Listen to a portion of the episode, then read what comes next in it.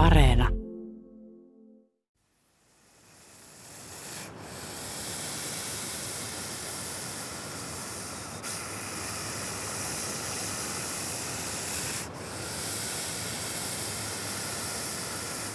Tämän suhinan saattelemana alkaa Luontosuomen lomakyy.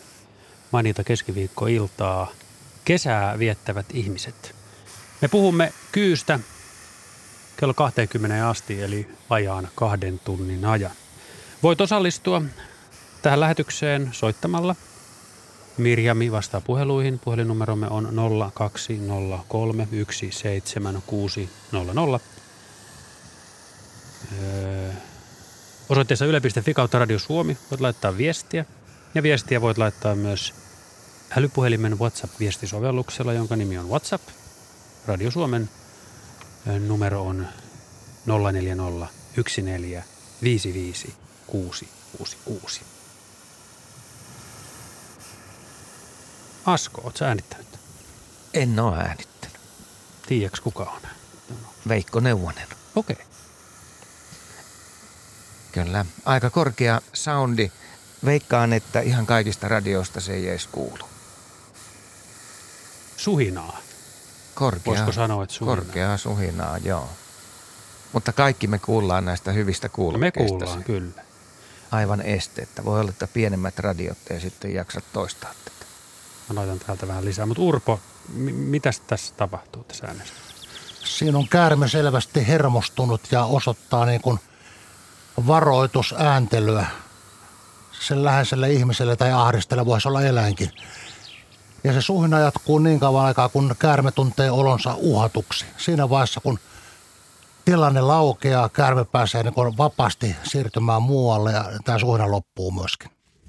No nyt se loppui meillä täälläkin just sopivasti. Eli jos tällaista suhinaa kuuluu, niin silloin askel kaksi taaksepäin. Tai ainakin katsoo, että mihin nyt on menossa. Viimeinen varoitus. Niin. Tämä on nimenomaan se viimeinen. va- Tämä on vähän niin kuin ihminen ajaa liikenteessä ja tulee rautatie ja tällainen vartioimaton ja siinä on se puominen. Sen kanssa pitää olla tarkkoja tämän käärmeen kanssa myöskin. Pitääkö kyy mitään muuta ääntä missään tila, muissa tilanteissa? No kyllä se pitää muutakin ääntä, mutta tuota, kun tämä puhina eli suhina, niin tämä on se käärmeelle tyypillinen ääni, että, että ainoa oikeastaan mikä kannattaa mainita sillä tavalla, että ei ole mitään sellaista muuta, mihin voitaisiin tarttua oikein kunnon ääneen. Urpo Okei. Koponen, kuinka hyvä kyykesä nyt on meneillään? Tämä on aika hyvä. Talvihan oli käärmeelle ihanteellinen, koska oli vanhanaikainen talvi, erittäin paljon lunta, mutta tuota, ja sitten oli jääkerroksia, kun oli pitkiä suojajaksoja siinä välissä. Mutta sehän ei käärmeitä haitannut ollenkaan, niin kuin päinvastoin pöllöjä, jotka eivät saaneet ruokaa sen jääpanssarin alta. My- Myyrät ja hiiret on kaikki siellä maarajassa niin pöllöllä tuli erittäin huono vuosi ja käärmeellä tuli erittäin hyvä vuosi. Että näin se voi vaikuttaa pikkusen tuo lumen rakenne myöskin, mitä tulevaisuus tuo tullessaan. Eli ne talvehtimispaikat oli hyvin suojassa. Ne oli erittäin hyvin suojassa ja sellaisia määriä, mitä mä viimeisen viiden vuoden aikana näiltä kymmeneltä vakiopaikalta olen laskenut. Nyt tänä vuonna oli, joka paikassa oltiin vikkosen niin edellä edellisiä vuosia, että erittäin hyvä lopputulos. Markus, monta kyytä oot nähnyt? Pyörälenkeillä on yleensä nähnyt tähän mennessä, jo sanotaan tuolla tullut asfaltille lämmittelemään, niin no melkein ehkä puolenkymmentä. Tänä vuonna on näkynyt kaksi. Mutta mä päin? oletan, että se on ehkä enemmän nyt vaan sattumaa, että milloin niitä näkyy, kun ne tulee. Porvoon lähistöllä. Joo, siis itäisellä Uudelmaalla. Mm. Tulevat tienposkeen. Mä en ole nähnyt ensimmäistäkään. Niin se vaan tämä kesä on mennyt.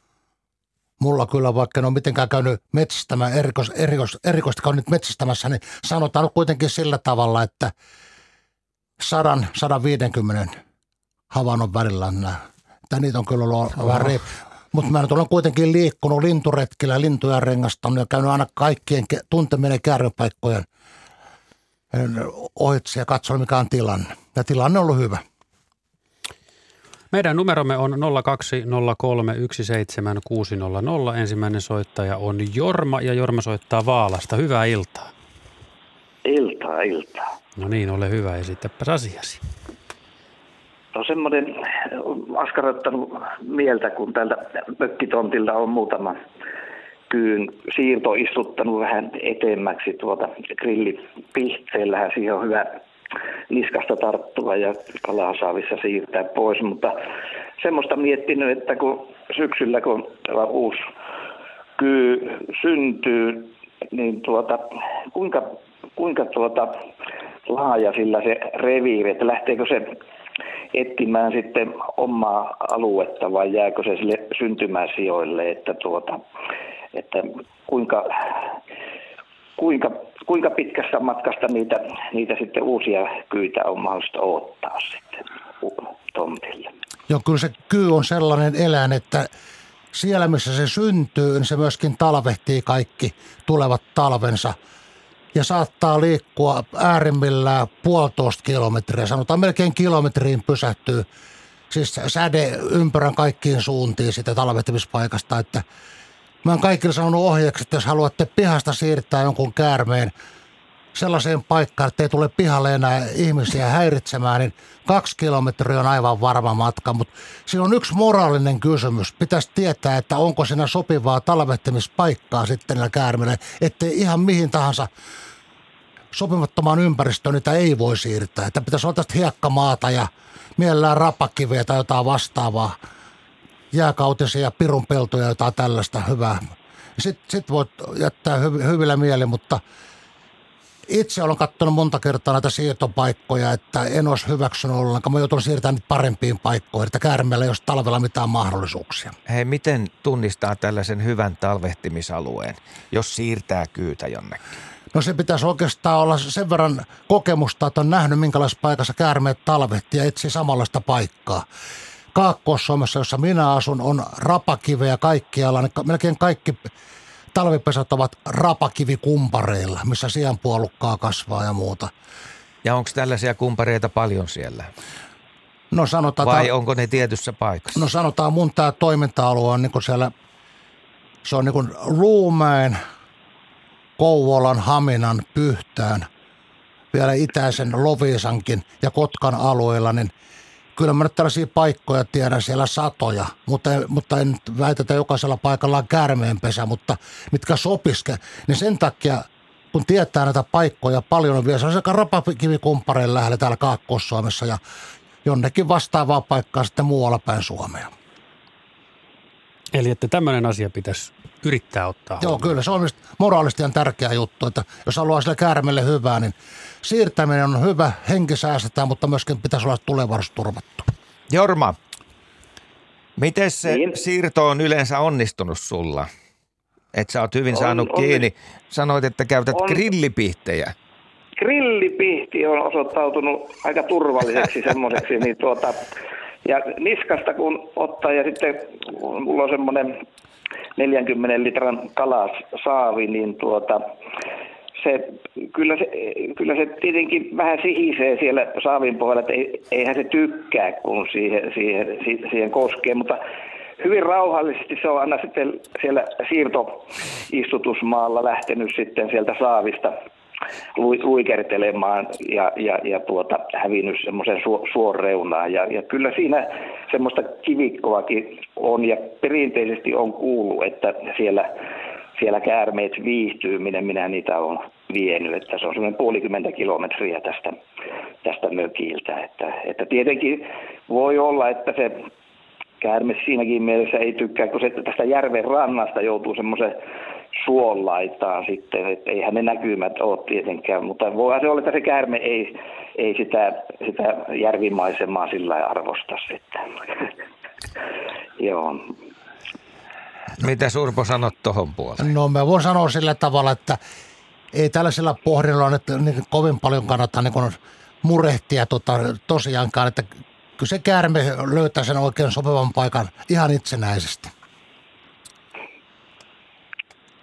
Selvä juttu. Kiitoksia Jorma soitosta Selvä. ja tsemppiä kiitos, ja, ja hyvää kesää vaan. Ja Joo, kiitos ja mielenkiintoinen on. Kiitos jo alustavasti mielenkiintoista ohjelmasta. No niin. Seurataan Joo. tarkkaan muitakin kysymyksiä. Kiitoksia. Moi moi. 0203 17600 Ja Radio Suomen äh, WhatsAppilla voi laittaa viestejä. Sinne numero on 0401455666 ja osoitteessa yle.fi kautta Radio Suomi.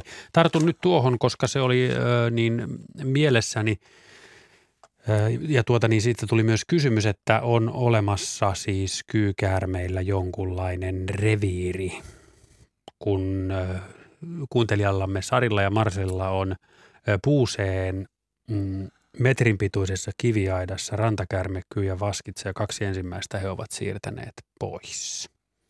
Eli jos sen pari kilometriä siirtää, niin silloin pitäisi pysyä. Kyllä pysyy. Että se on aivan, se on, se on, se on erittäin hyvä painaa korvan taakse. Kaksi kilometriä, niin sen jälkeen tämä huoli on pois. Okei, okay, ja vielä jatkokysymys. Jos sen siirtää semmoiselle paikalle, missä ei ole hyvät talvehtimisolosuhteet, niin lähteekö se kyy siirtymään edelleen kohti parempia talvehtimisolosuhteita vai jääkö se siihen niille huonoille sijoille? Lähtee etsimään parempaa paikkaa, mutta jos, jos se maasto on erittäin laajalle samanlaista huonoa, niin se voi koittua sen kyyn kohtaloksi loppujen lopuksi. Kun talvi koittaa, niin ei olekaan hyvää paikkaa mennä menee talvihorrostamaan. Asia selvä. Asko. Katsotaan Yle Luonnon Facebook-sivua. Täällä on hyviä kommentteja aiheeseen liittyen. Pirjo Herskoi on kommentoinut aihetta seuraavalla tavalla. Olen kerran mennyt rautalapion ja kumisaappaat jalassa tappamaan kyykäärmettä. Pihalla oli räystäältä tulevan sadeveden tekemä syvennys, se oli siinä. Kun lähestyin sitä, se nosti päätä ja si- sihisi. Otin sen lapioon, iltaaurinko värjäsi sen nahan niin kauniisti, en voinut tappaa. Kannoin siinä lapiossa pihastamme soraisen ohjaajotien taakse. Siinä se nosti päätään. Sanoin sille, äläkä enää tuu meidän pihalle. Ei sen jälkeen on näkynyt kyitä. Pirjo Herskoin. Se on hieno. Yle Luonnon Facebookissa. Joo, erittäin hieno tarina ja mukava kuulla tuolla tavalla. Ja tavallaan Pirjokin oppi siinä ihan yhden tapahtuman aikana sitä aika paljon käärmestä. Että käärmehän on arka ja se sen takia suhisee, yrittää pelotella tätä ahdistelijansa ja muuta. Mutta sitten kun on rohkeutta siirtää ja viedä riittävän kauas, niin se koituu molempien eduksi ja molemmille tulee hyvä mieli. Rita Tenholasta on nyt meillä linjalla Luonto-Suomen lomakyy-lähetyksessä. Hyvää iltaa. No iltaa, iltaa. Täällä on taas ihminen, joka rakastaa kyitä. Ahaa, kerropa lisää. Joo. Olet suorassa lähetyksessä. Kiitos vaan. Meillä on tässä ensimmäisen olisin kysynyt, kuinka kauan kyy elää? elää. Vastaanko heti siihen? Eli kyy, jo teoriassa kyy pystyy elämään noin 15, ehkä jopa 18-vuotiaaksi saakka, mutta käytännössä kyillä on ollut ainakin parikymmentä vuotta niin paljon suolistoloisia, että ne pikkuhiljaa riutuvat hengiltä jo kymmenen vuoteen mennessä. Eli kymmenen vuotta vanhempi kyy nyky-Suomessa on erittäin harvinainen. Eli tällä hetkellä kymmenen vuotta alkaa olla se niin sanottu – eläkeraja ja elämän loppumisen raja valitettavasti. Mitä varten näitä loisia on näin paljon? Sitten ei kukaan oikein pystynyt selvittämään, mutta on kuitenkin suolistoloista kysymys. Se saa, on, tiedetään ihan varmasti. Ja, ja se, että ne on yllättävän yleisiä. Ja se merkitsee, että niin, ne käärmeet sitten tosiaan, niin ne, ne niin kuin pikkuhiljaa kunto heikkenee ja heikkenee ja riutuvat niin kuin hengiltä. Ihan loisten niin kuin heikentäminen – sillä tavalla ei ole käärmeen elämä helppoa tämän nykypäivän Suomessa myöskään loisten takia, vaikka ihminenkin niitä vähän hätyttelee. Just joo. Mulla on ollut niin, että mulla on aikaisemminkin teillä kyy-illassa. Ja silloin mulla oli kuva kahdesta. Nyt mulla on kuva myös siellä teillä, teillä on lähetetty aamupäivällä kuvan näistä mun kyystäni, niin silloin oli mulla kaksi naaraskyyttä. Mä luulen, että oli kyllä niin, että oli, oli Kalle ja Kaisa, mutta silloin teiltä sitten herra Koponen sanoi, että siinä on kyllä kaksi Kaisaa. ja, ja siitä on nyt on sitten sit toista siitä pari vuotta kai, kun oli se edellinen kyyltä. No nyt kävi niin, että nyt tuosta kaksi vuotta sitten meillä nämä naaraskyt voi oikein hyvin ja sitten ne tuli Semeikka, joka sitten siinäkin on kuva teillä siellä, niin Seme, Semekan kanssa oli sitten hauskaa toisella, niin oli semmoista pikkukivaa ja niin tämä toinen Kaisa lähti Semekan matkaan. Mutta viime kesänä yksi, kaksi routa porsaan kotiin tuli. Sehän tuli, tuli takaisin se toinenkin kaisa. Ja koko viime kesän, niin mulla oli kaksi kaisaa siinä, ja ne, ne kulkee semmoisen 10 metrin yhden polun yli, vaan niillä on kaksi paikkaa, missä ne asusteli. Mutta tänä keväänä, ensin tuli vain niitä mustia kyitä, eli sokaisesti uros. Siellä on kyllä kuva teille siellä sitä komeasta kyystä. Ja yksi ainut naaraskyy on ollut koko keväänä tässä vaan. Ja sitä ei ole enää näkynyt, paitsi vaan nämä kaksi uroskyytä nyt köllöttelee siinä paikassa, missä yleensä on kaitat. Niin mä ajattelin, onko se sitten niin, että nämä kaisat oli jo kuusi vuotta ollut, että olisiko ne sitten saanut sen nilviäisen sinne ja kuolleet. On se tietysti mahdollista, mutta tuota, tämä väri mä haluan puuttua sillä tavalla, että tämä musta väri on kyllä koiraalle ja naaraalle yhteinen väri. Ehkä tuollainen 5-7 prosenttia kaikista Suomen kyistä on täysin mustia, jossa ei ole sahalaitaa ollenkaan havaittavissa. Ja voivat olla joko koirata tai naaraita. Eli jos se nyt näkyy vaikka viisi mustaa käärmettä, niin siinä saattaa olla kolmekin naarasta ja kaksi koirasta. Täällä me katsotaan näitä kuvia hei samaan aikaan. Niin. Näyttää, tässä on nyt se musta. Joo, kyllä. Tuo Neljä. näyttää... Neljä. Joo, neljä. Joo. Näitä on useita, joo. Joo. Ja No tässä sitten tämä on- ruskea on sitten naaras ja siinä on vierellä tämä koiras. Joo, tällainen vaalean harmaa komea koiras. Hienoja, Joo. kuvia, hienoja kuvia muuten onneksi olkoon vaan, että näitähän kyllä kehtaa näyttääkin. Kiitos, kiitos. Mutta voisiko se olla sitten niin, että kun nämä mun ruskeat kaisat on hävinnyt, että nyt sitten siellä on uudet nämä mustat. Se voi olla, että tämähän on tämä ihmisten elämä, että tulee nyt siirtolaisia tulee ympäri maailmaa, niin voi olla hyvinkin täällä uusia maahanmuuttajia. Näin lainausmerkeissä. Että muunmaalaiset on tullut meidänkin torpan. Se on nykyaikaa tota, sillä tavalla. että Käärmehän ei pitkälle to- todellisuudessa liiku, se liikkuu elämänsä aikana vain sen pari kilometriä maksimissaan, mutta Mutta sä oot sanonut joskus, että nämä ui saareekin. se pitää paikkansa. Siis nälkäisenä, jos tulee jo hyviä sammakon hajoja tai myyrän hajoja jostain vaikka viiden kilometrin päästä, niin kuin ollaan puhuttu monta kertaa, mulla on tässä Markus Turusen kanssa yksi tuttu yhteinen saari, niin on tuota, jopa viisi kilometriä pystynyt menemään sen nälän houkuttelemana. Ja sitten jääneet se- esimerkiksi Kotkassa siihen vahakariin jääneet sitten tota, talvehtimaan. Ja tänäkin päivänä vielä vahakarissa aika hyvä kyykanta. Ja kirkommasta vahakariin on varmaan sellainen, mitä nyt sanoisin, joku 5-6 kilometriä matkaa useampia kilometrejä. Vanha rannikopatteriston miestä hymyilyttää aina nämä. Sama, samassa paikassa olen minäkin ollut palvelemassa. Mulla, on niin hyvä etu siinä, että sitten tässä ky, Kyyten asu, asu, asuntojen vieressä, missä nämä, niin mulla on oja, jossa asustaa tuommoinen Oskari Konna. Tosi iso rukikonna, se on kyllä jos asti olivia, kun se on niin iso. Niin, mutta kyllä on ollut Oskarissa antanut olla käärmeiden rauhassa. No niin, hyvä juttu. Joo. Kiitos vaan teille. Minä nyt odottelen ensi kevättä, jos niitä tulisi Joo. ruskea, Kiitos. versio. Kiitos, vaan Rita teille. ja kaikkea hyvää. Moi. Moi moi. 0203 17600. Ensin kiinni tähän uimamatkaan, siitäkin on kysytty, eli jopa viisi kilometriä. Joo, joo. olla. Okei. Okay. Mökkisaareen on ilmestynyt reikiä maahan. Tekeekö kyy reikiä maahan? Ei tee, vaan käyttää myyrien reikiä hyväkseen. Okei. Okay. Ei Eli kaiva itse. juuri Ja näin. valmis pitää olla. Valmis pitää olla. Näin tässä Annelle tuota niin, viestejä. Vaskitsaa on saaressa näkynyt parinkin otteeseen. Kyykäärmeitä on vastaavasti mantereen puolella, mutta ilmeisesti he nyt miettivät, että onko, pääseekö, onko kyyllä myös pääsyä, pääsyä tuota niin, mantereelta saareen.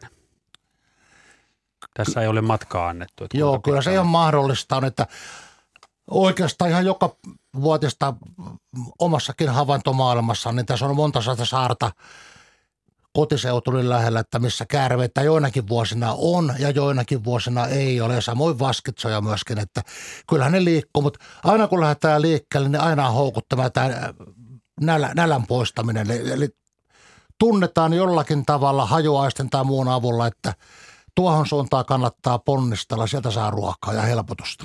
Sitten vielä näistä suolistoloisista, siis kun sä sanoit, että 15-18 vuotta ja nyt alkaa 10 vuotta olla se yläriikäraja, niin toihan on siis tämmöisessä keski-ikäajattelussa niin merkittävä, niin se on suorastaan romahdus. Se on nimenomaan ja sen takia kun näitä valtavan isoja kyytä en ole minäkään nähnyt moneen moneen vuoteen, kun silloin kun kuvasin oikein aktiivisesti kymmeniä vuosia käärmeitä, niin joka vuosi tapasin 90 senttisen käärmeen. En ole nähnyt ainakaan – 2000-luvulla yhtään kertaa yli 70 senttistä kyytä.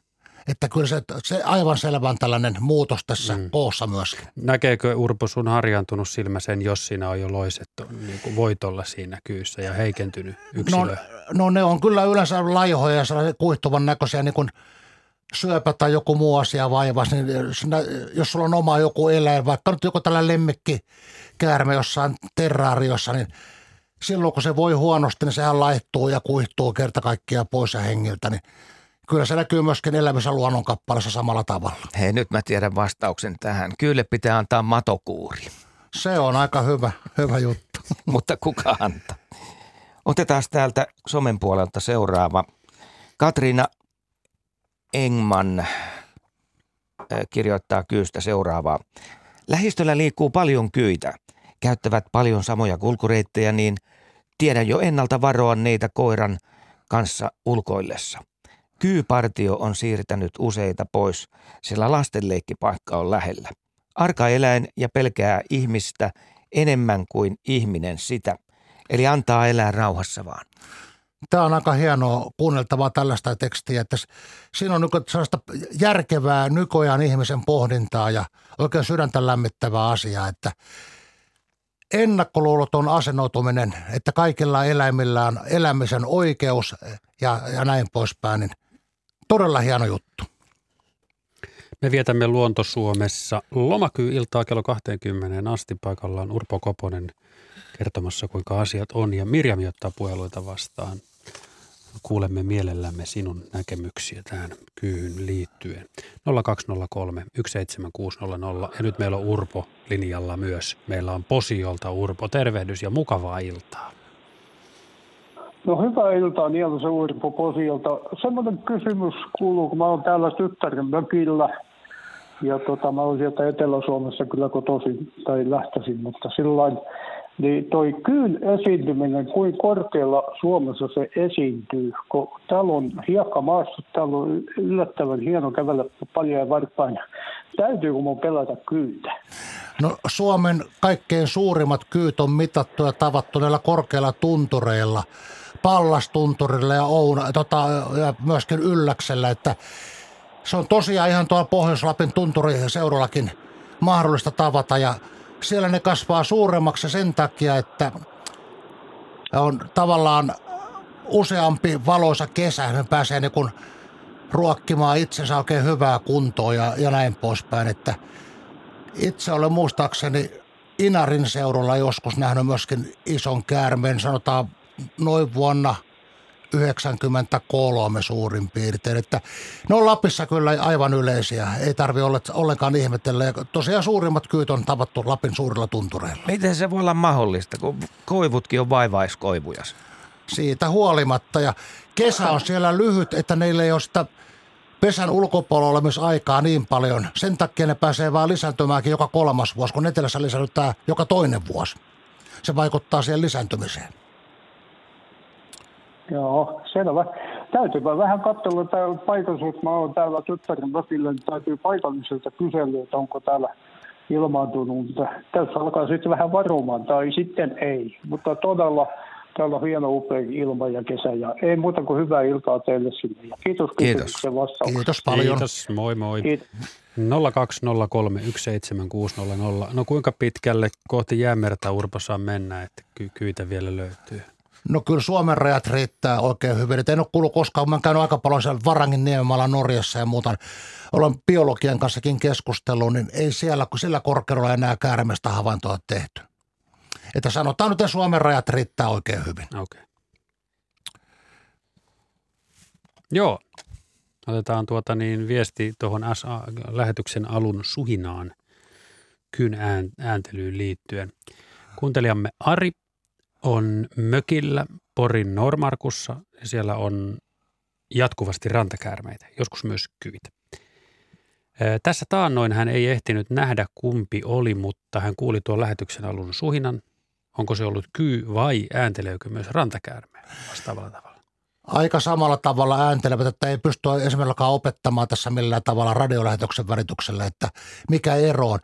Ja oikeastaan melkein kaikki maailman käärmeet puhisevat ja suhisevat silloin, kun on häirittyjä ja ahdistettuja, että kova puhina lähtee myöskin koprasta, kalkkarokäärmeestä asia erikseen. Niitä on muutamia tällaisia, jotka kalistelee sitä hännän kärkiä, missä on kovettuneita näitä tavallaan niin kuin voi sanoa lainausmerkissä vuosirenkaita, kun nahka aina luodaan, niin se on sellainen kovettuma siellä ja sitä niin kuin jotain lyömäsoitinta konsanaan kolistelee, mutta melkein kaikilla käärmeillä on tämä suhina se varoitusääni. Ei, ja jos ei siis tiedä, niin ö, rantakäärmeen ja kyyn suhinaa ei, ei erota. Ei erota.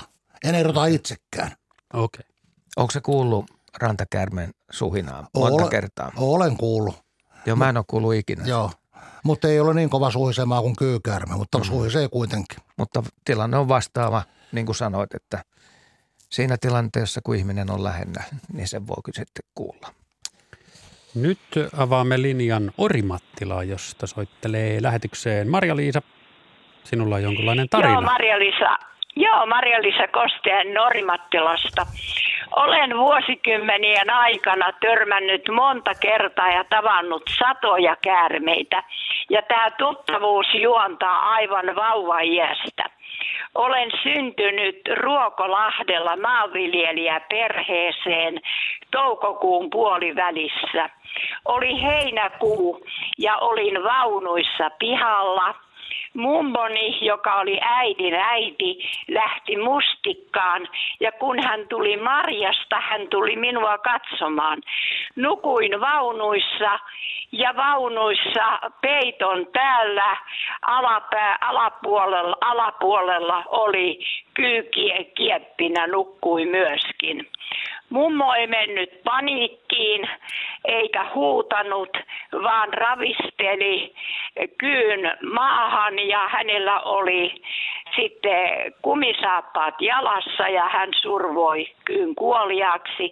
Sen jälkeen hän laittoi peiton minun päälleni, meni sisälle ja isä ja äiti olivat päiväkahveilla ja olivat tietysti kauhuissaan, mitä oli tapahtunut, mutta minä olin vain tyytyväisenä jatkanut unia. Ja todella näitä tapaamisia minulla on maatila ja tapaamisia on ollut paljon. Ja kerran muistan erikoisen tilanteen. Olin lähdössä raktorilla hakemaan heinäpaaleja peräkärrillä ja huomasin, että raktorin pyörän vieressä oli ku- kyy, jonka pää oli verinen ja murskattu. Ja metrin päässä siitä oli kuollut minkki, villiminkki. Ja minulle tuli mieleen, että todennäköisesti on käynyt niin, että tämä minkki on ensin syöksynyt tämän käärmeen kimppuun ja käärme on pistänyt ja molemmat menehtyivät. Minulla on myös pihapiirissäni aika usein näkynyt käärmeitä ja vuosia sitten rakas kissani oli joutunut käärmeen puremaksi ja muutaman päivän päästä löytyi kuolleena. Minulla oli myös Karjalan karhukoira ja olin metsää, met, raivasin metsää pelloksi ja siellä oli aika lailla kyitä ja kyy pisti tätä minun koiraani ja sen naama turposi, se oli pyöreä kuin lanttu, mutta hyvin se toipui siitä, kun lääkäri antoi, antoi sille piikin. Ja viime vuonna käärmeitä näin 12 kertaa. Tänä vuonna viime lauantaina menin uimaan ja näin kuolleen käärmeen tiellä, että minäkin olen sitä mieltä, että en, en luonnossa olevia käärmeitä, ne saavat elää siellä ja, ja tota, en, en niitä vahingoita. Mutta, mutta tietysti varon kuitenkin, ettei, ettei ne pääse pistämään. Ja pihassa ne on joskus aika ikäviä, kun ne näkyvät siellä. Että. Tässähän oli jo monta kohtaamista. Oli aika pysäyttäviä tarinoita. Siinä oli mielenkiintoisia tarinoita ja, ja pitkin tällaista kokemusta. Ja tuosta mä voin sanoa tuosta, jos käärme menee lastenvaunuun, niin mä kuullut ainakin viisi muuta tapausta elämäni aikana, niin yhtään tapausta en ole kuullut, että käärme olisi ollut pitemmänkin aikaa siellä, että olisi vahingottanut tätä vaavaa tai pientä nukkuvaa lasta. Että sehän ei ole, Aivan, mit- joo. se ei ole mikään uhka sille käärmeelle. Lapsi nukkuu siinä rauhassa eikä ollenkaan sen kummemmin ö, ole uhkana käärmeelle, niin ei käärme sitä käytti vaan hyvää lepopaikkaa hyväksi. Kyllä sä ymmärrät, että se tuntuu inhottavalta tai pelottavalta, mutta Siis onhan toi nyt aika mieletön yhtälö. Onhan se sillä tavalla aivan... On se aika, on Joo. se aika mieletön Joo, joo, kyllä. tilanne, joo, että kyllä meidän perhe sitten sanoi, että kyllä tässä oli myöskin suojelusenkeli mukana, että jos olisi päässyt pistämään, niin voi olla, etten tätä juttua puhuisi. No, Että- Mutta Näin. Upi, sä oot makoillut Että. kyytten kanssa myös, niin Joo. kerros nyt vähän, että miten ne Olen kyllä. käyttäytyy. No mä olen tässä opettelu aikana, tota, kun mä kuvasin käärmeitä 25 vuotta väärin. Eli mä kuvasin sillä tavalla, että menin käärmeiden talvettimispaikalle kumisaappaat jalassa. Sitten mä otin ne saappaat pois 10 metriä ennen talvipesää, ettei maa tärissä, kun ol- olen aina ollut tällainen massiivinen iso mies. Ja sitten, tuota, Aivan. ja sitten niin kauan aikaa, kun ne käärmet oli siinä kuvattavana, niin kuvailin niitä. Ja kun käärmet meni maan alle, niin käärmet pa- poistuvat silmistä, niin minä poistun kuvauspaikalta. Kunnes sitten muutamaa vuotta myöhemmin muusikkona ollessani vahingossa opin oikean tavan kuvata käärmeitä. Mä nimittäin olin ravintolassa soittamassa, kun soitan kosketin soittimia, tai soittelin siihen aikaan. Ja päätin, että lähden rankan illan jälkeen, menen aamulla jo tuossa seitsemän jälkeen käärmeten talvettamispaikalle ja kävin makailemaan vatsalleni siihen kahden talvipesäreijän edustalla. Ja kuinka ollakaan väsyneenä torkahdin siihen ja yhtäkkiä alkoi tuntua jossain vaiheessa, korvaa kutittaa joku ja kävin miettimään, että nyt on vaihtoehtoja aika vähän. Ja se, se kutitteli se jonkun aikaa ja sitten sit, sit se meni kameran ja mun nenän välistä komea iso kyy. Ei purru nenää. Nenä punottaa tälläkin hetkellä, mutta ei johdu tästä käärmeestä sä millään pystyit tavalla. tarkentamaan niin lähelle. Joo, no kun makro, ma, makroobjektiivit, niin pystyy sillä tarkentamaan. Niin mä ajattelin omat silmätkin. Ja niin ja silmiä, joo, kyllä. Joo, kyllä. No, no sitten tuota noin pikkuhiljalle se kuvaus kehittyy sillä tavalla, että mä en käyttänyt mitään sen kummempaa suojausta. Ensin oli kypärä ja visirit ja kaikki tällaiset paksut siennahka, mopon papan hanskat ja muuta, mutta loppujen lopuksi kävin kuvailemaan ilman mitään suojavälineitä ja mulla on kymmeniä, jos ei satoja kertoja on mennyt niin kuin kasvojen ja kameran välistä on mennyt kyy ja yhtään vaaratilannetta ei ole ollut ikinä. Että nyt kun, nyt mä kun olin pitkällä, niin se käärme ei koe tätä makulla olevaa hahmoa uhkaksi. Siinä pitää tietysti sitten vaan, täytyy tietenkin tämän kuvaajan kestää se käärmeen läheinen olo ja sen kielellä antavat pienet kielisuuremmat poskelle ja näin poispäin. Että jos ei sitä siedä, niin sitten se voi käydä huonosti. Hei, missä kohtaa se kyy sitten uhkaa jo? Pitääkö nousta polvilleen vai mikä on se raja? Joo, mä, en koskaan uskaltanut makuasennosta nostaa ylös ennen kuin käärme on lähtenyt sitä ainakin pari metrin päähän minusta sitten vasta. Että se välittömästi, kun se on, jos se on iskuetäisyydellä, sanotaan vaikka nyt vajaan metrin päässä, niin ei pidä kyllä päätänsä nostaa liikaa, vaan on vaan siinä kameran kanssa makulla rauhallisesti niin kauan, kun käärmeet menee loitomalle ja sitten nousee. Kuulostaa leppoisalta. Aivan.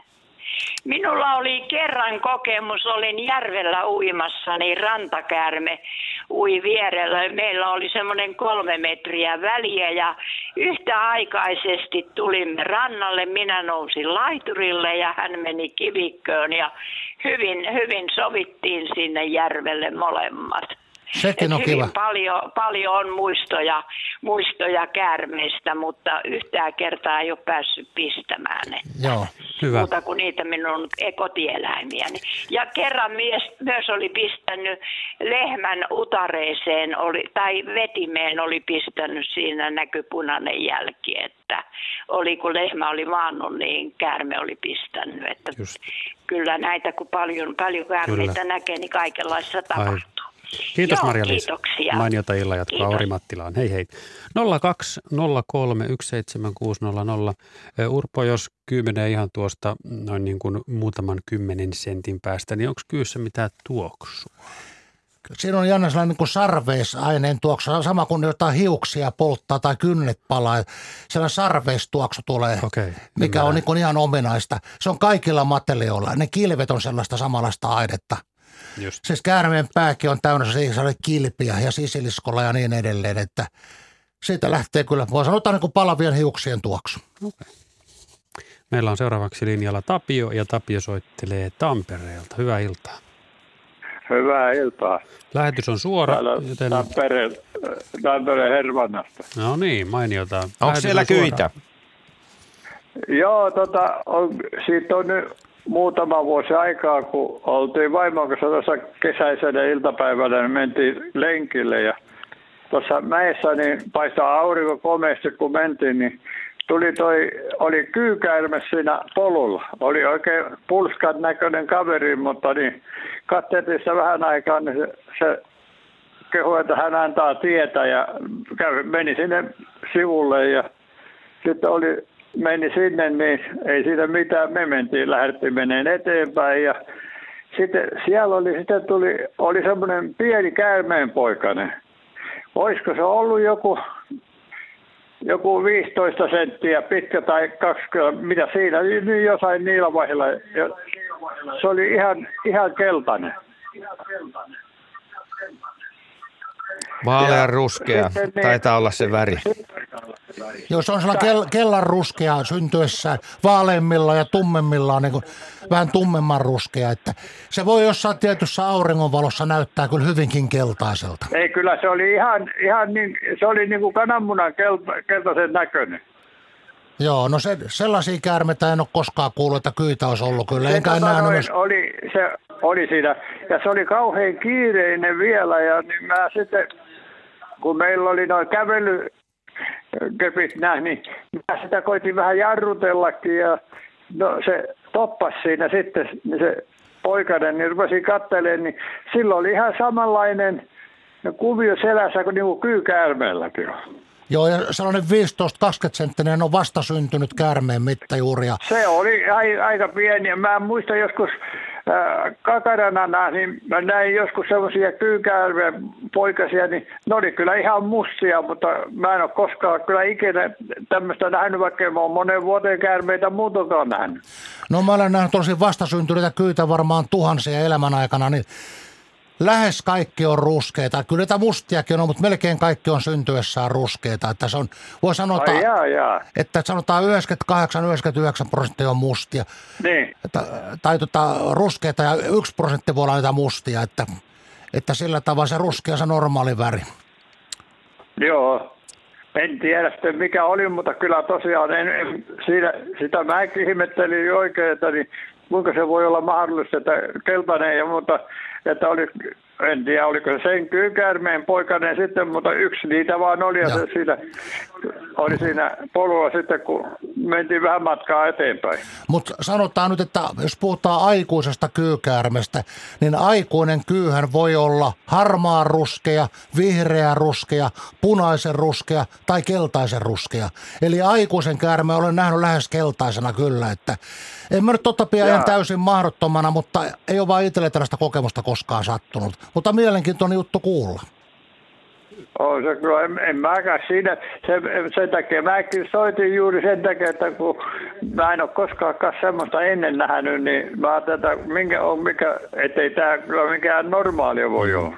Tuosta tuli mieleen, että jos näkee edes kerran, niin näkee silti useammin, kuin suurin osa ei näe ollenkaan semmoista käärmettä. Se pitää muuten Niin, no paikkaansa. se voisi, että Kyllä. Kiitos Tapio soitosta Näin on. ja tuota, mukavat illanjatkot kesät Tampereen. kiitos samoin. Moi moi. Joo, ei.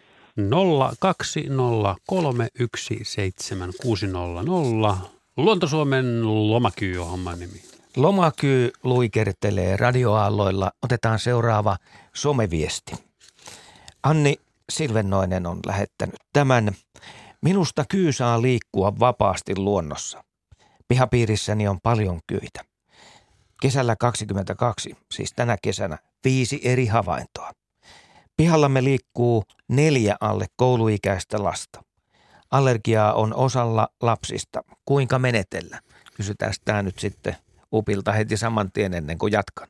No sanoisin ainakin sillä tavalla, että tätä kuitenkin allergia lasten kohdalta ja lasten kohdalta muutenkin ottaa vakavasti tätä asiaa. Jos käärmetä jatkuvasti pihapiirissä on, niin mä olen huomannut, eräs lääkäriperhe teki lapsilleen tytölle sillä tavalla, että se oli tytöllä aina kaiken kesän niin kumisaappaat jalassa, kun siellä marjapensa söivät marjoja, vadelmia ja herukoita ja niin poispäin. Niin kannattaa varmaan pitää sitten tällaisia suojajalkineita ainakin niinä lämpöisinä aikoina, kun käärmet on liikkeellä. Ei kannata tepastella kyllä missä tahansa paljaan jaloin. Jos siellä on jotain kulkureittejä, niin ehkä siinä voi mennä saunaan jota tällaisia levyjä pitkin tai valettuja betonilaattoja pitkin, mutta en menisi kyllä minne heinikkoon kävelee paljaan jaloin, jos käärmetään paljon pihapiirissä. Anni jatkaa tässä näin siihen seuraavaan vaiheeseen. Eli siirto yritykseen joka kuulemma oli haastava. Kokemusta on nyt sitten siitäkin. E, uimalla tuli yksi kyy vielä rantaamme, mutta se siirto, sitäkin pitää vähän harjoitella, että se onnistuu. Se on juuri sellainen, että tällainen mielellään parinkymmenen litran pönttö, eli kun 10 litraa normaali muovisanko, niin puolet korkeampi. Ja sitten tota, mä sanon sitä helpoin konsti on tehdä sellainen haarakeppi, jos on metrin verran vartta – ja sitten sillä haarakepillä painaa sen käärmeen nis, niskasta maatavasten liikkumattomaksi, kyllä se häntäpuoli tietysti heiluu siinä. Ja sitten laittaa lappelle tämän ämpärin siihen eteen ja päästää haarakeppin pois, niin se suorastaan singahtaa sinne ämpärin. Sitten ämpäri pystyyn ja kansi päälle, jos on tiettävästi muutama hengitysreikä. Ja sitten siirtää sen pari kilometriä, niin käärme ei enää tuo siihen pihaan ollenkaan tuottamaan ei iloa eikä surua. Toi oli hyvä toi termi, singahtaa niin, ämpäriin. Mä aloin miettiä, niitä kärmejä ei singahtele taaksepäin. Se tai sivulle. Se menee eteen. Eteenpäin se singahtaa aina. Silloin, kun se on sopivalla etäisyydellä. Ja nämä iskut monta kertaa katselet trooppisia käärmeitä, mutta nehän on valtava salaman nopeita. Että metrin verrankin voi ihan aivan sekunnin murtoosassa. Meillä on uusi yhteys Orimattilaan. Tällä kertaa linjalla on Heikki. Terve. Joo, terve vaan. Mulla on yksinkertainen, yksinkertainen kysymys. Tarvitseeko kyy elintoimintojen sen ylläpitämiseen vettä? Kyllä se tarvii, kaikki käärmeet tarvitsee vettä, että jos pitää terrorissa, te, terrariossa tällaisia niin, kuin niin sanottua lemmikkikäärmeitä, niin kyllä ne ruokaa tarvitsee vettä, mutta ruokaa ne tarvitsee vain kerran viikossa. Viikon verran, sanotaan viiden päivän välein suurin piirtein tarvitsee, vaikka sanotaan hiiren tai myyrän tai sammakon tai minkä tahansa, mutta vettä pitää olla tarjolla joka päivä. Aha. No miten se onnistuu tuolla kuivilla kallioilla ja, ja kankailla? Ne löytää kyllä, se, se on luonnon lätäköitä, lätäköitä on sen verran, nimittäin käärmeet viettävät tämän kesäajan sillä tavalla, että se on aina jotain ojia tai suopetoro, poteroitaan siinä jokapäiväisessä ympäristössä, eivät jää minne kuivilla kallioilla ollenkaan tai kesäajaksi, että se on, aina löytyy vettä läheltä. Onko sä nähnyt koskaan, kun kyy juo? Olen nähnyt monta kertaa. Se lippikoo sitten ihan melkein samalla tavalla kuin kissa sitä vettä. joo, joo. Kaksihaarasella kielellä. Kielellä, kiele on vaan hajuaista, ei se kielellä mitään lipu. Se kostelee, kastelee sen suun siihen ja, tuota, ja sitten... Mä ajattelin, että se ottaa kuin kissa tai koiran samalla ei, no tavalla. Se, no ei se sille, kun se kieli on vähän eri tarkoituksessa käärmeellä. Käärmeellä niin. se on tällainen tuntoa, siis hajuaisti, ei, ei mikään tällainen tuntoaisti eikä makuaisti. Hämmästyttävää. Mielenkiintoista. Kiitos Heikki. Oliko muuta? Ei ilmeisesti. Sinä olit Ei tämän... ollut muuta. No niin, kiitos. Mahtavaa. Yes, moi moi. 020317600 otamme seuraavia soittoja tähän lähetykseen kello 19 uutisten jälkeen. Mennään tässä kysymyksillä. Teo kysyy WhatsAppissa, että toimivatko nämä käärmekarkoittimet? No mulla on ainakin sellainen kokemus ja mun ystävillä, että kovasti niitä myydään ja suositellaan ja muuta, mutta kenelläkään ei ole yhtään positiivista, eli myönteistä käsitystä tai kokemusta, että ne toimis. Että en usko kyllä, täytyy sanoa ihan suoraan, vaikka nyt ehkä myy, myyjien pettymykseksi, niin en lähtisi kyllä itse ostamaan. Näin käärmeasiantuntija, mitä käärme karkotti. Minä uskon, että hyvät yrittäjät eivät halua myydä tuotetta, joka ei toimi, joten ei, ei, ei sitä turhaa anteeksi kannata. No selvä juttu. niin. Mutta siis ei, to, ei, ei, to, ei ole kokemuksia toimia. Ei ole kokemusta, ei ole kokemusta. No mitä jos haluaisi pitää se pihan, pihan siistinä, niin onko se semmoinen paras tapa? No sanotaan, että pare, minusta on paras tapa se, että jos nyt käärmeitä tulee, niin sen verran siinä paimentaa sitä pihamaata, että ottaa ne kiinni ja vie sitten sinne parin kilometrin mm. päähän ja sitten saa olla niin kuin rauhassa. Kyllä. Sä oot joskus sanonut, että pitää leikata normikko kunnolla. No se on hyvä. Siinä hyvä. tulee sellainen vyöhyke, mihin ne ei sitten kovin mielellään tule. No sanotaan se alue, missä liikutaan päivittäin, jos on vaikka ulkosauna ja muuta, niin kulkureitit pidetään nurmikona aivan matalina. Ja sit se karhikko, missä on heinä korkeampana, niin käärme aina suojautuu sinne. Ja sinne mennään sitten, jos on käärmetä pihapiirissä, niin saappaat jalassa. Kesäisin on myös ihan tavallista kuulla silloin tällöin jokunen uutinen, että kyitä on tullut sisälle asti. Mistä se johtuu? No se johtuu siitä, että ulkona on liian kuuma. Ne lähtee etsimään viilentää paikka. Monta kertaa kellari, mutta myöskin sisällä. Minäkin olen käynyt siirtämässä aika monen mummon keittiöstä tiskauskaappia ja keittiökaappien takaa. Ollaan niitä viety kaappia irti ja otettu käärmeet kiinni. Ja jopa makuuhuoneen alta hain tarhakäärmen tästä, eli rantakäärmen pari vuotta takaperin tuossa Karhulassa. Ja se ei ollut kovin iso, mutta rouva oli erittäin kiitollinen siitä – hommasta. Ja vaikka en olisi mitään rahaa halunnut ottaa, niin kyllähän väkisin pienen setelin tuonne rintataskuun pujotti silloin. Huomaamatta. Aivan huomaamatta. niin, sitä pitää. Tota, ja jossain uutisessa oli, että nuoret kyyt tykkäävät jopa seikkailla. Että siinä oli tällainenkin, että voi sen takia tulla kyy sisälle. No en usko, että se on Aha. tällaista, tai että se on lapsissa pitää kyllä paikkansa, mutta en usko, että kyyt on sellaisia seikkailijaluonteita ollenkaan. Entäs ne hajujäljet hiirillä ja myyrillä? No se on sellainen turvakäytävä, kun – nyt kun ajatellaan, että hiir, hiirien ja myyrien hajujäljet... Jos menee sisälle vaikka. Joo, niin ne menee monta kertaa sen saaliin perässä sinne nimenomaan. Se on yksi syy, mitä ei mainittu äsken ollenkaan. Eli menee tämän saaliselämän hajupolkua pitkin sinne keittiön tai makuuhuoneen sängyn alle ja yrittää etsiä sitä. Niin se on todella sellainen myöskin varteluttava syy. Matilta kysyy heidän vanhalta kyypaikalta, ovat kyyt hävinneet, syy tuntematon. Tuleeko tänne enää kyyperheitä? Ne ole, sillä ne ovat aina kuuluneet kesäpaikkamme faunaan. Joo, no se saattaa olla, kun se käärme koko ajan täälläkin vähenee määrä Suomessa, että alkaa olla kohta jo uhanalaisen otuksen, eli eläimen rajamailla tämä tilanne, niin en usko kyllä, että jos kerran autioitu, niin saattaa olla, että se on nyt viimeisen kerran, koska tämä kehitys on erittäin huono ja menee koko ajan niin kuin pienemmäksi ja pienemmäksi tämä käärmekanta. Näin se vaan jatkuu, Luontosuomen lomakyy. Urpo Koponen, otetaanpas tästä heti sähköpostia. Ja tämä on aika tuore havainto Jarmolta. Eilen kuvasin ilmeisesti auton alle jääneen kyyn. Oli maantiellä kuolleena. Kuvasin kyyn, kun ihmettelin sen ruumiin jaokkeita. Mitähän ne mahtaa olla? Tässä on kuva sulle – kuolleesta kyystä. Joo, se on käärmentää vatsaan on täydet tuollaisia jaokkeita tosiaan, että, että se on niin aivan tuolta leuanalta aivan hännän kärkeen saakka. Se on kaikella käärmeellä ihan sama juttu. Että ne on tavallaan niin kuin, ne ei ole mitään lihaksessa, pieniä kilpiä, joita se voi jännittää lihaksien avulla, jolla, jolla se pääsee kiipeämään ja liikkumaan eri tavalla, eri nopeudella. Eli liikuntaelimiä, jotka toimii yhteistyössä lihasten kanssa. Ja näillä kiipeillään vaikka puuhun. Ja aika, aika komeasti vieläkin. Kiipeillä jopa tuollaista röpelikköstä 50-luvulla muodossa ollutta rapattua röpelö seinää, seinää. pitkä rintaamestalo jopa toiseen kerrokseen. Sillä lailla. Sellaisenkin olen nähnyt ja valokuvannut. Kaikkea säkin olet ollut todistamassa. Ja jos kyyt tulee asfaltitielle, ne tulee siihen lämmittelemään. Nimen, nimen, nimenomaan siitä on kysymys aina. Ja siinähän voi vähän käy yleensä huonosti. Niin, tai sitten on ihan tien ylitys ja esimerkiksi saaliin hajupolku menee asfaltin yli ja se menee sillä tavalla samalla jää sitten. No niin, tässä olikin itse asiassa juuri se kysymys tulossa seuraavaksi, kun kuuntelija miettii, että mikä laukaisee kyyden muuton. Hänelle aikanaan useina vuosina työmatkoja Puolan Utajärvitietä monena vuonna. Kyytä näkyi keväällä jonkin aikaa paljon, mutta erityisesti syksyllä ne olivat menossa tien yli toiseen suuntaan. Anteeksi, siis tien yli samaan suuntaan.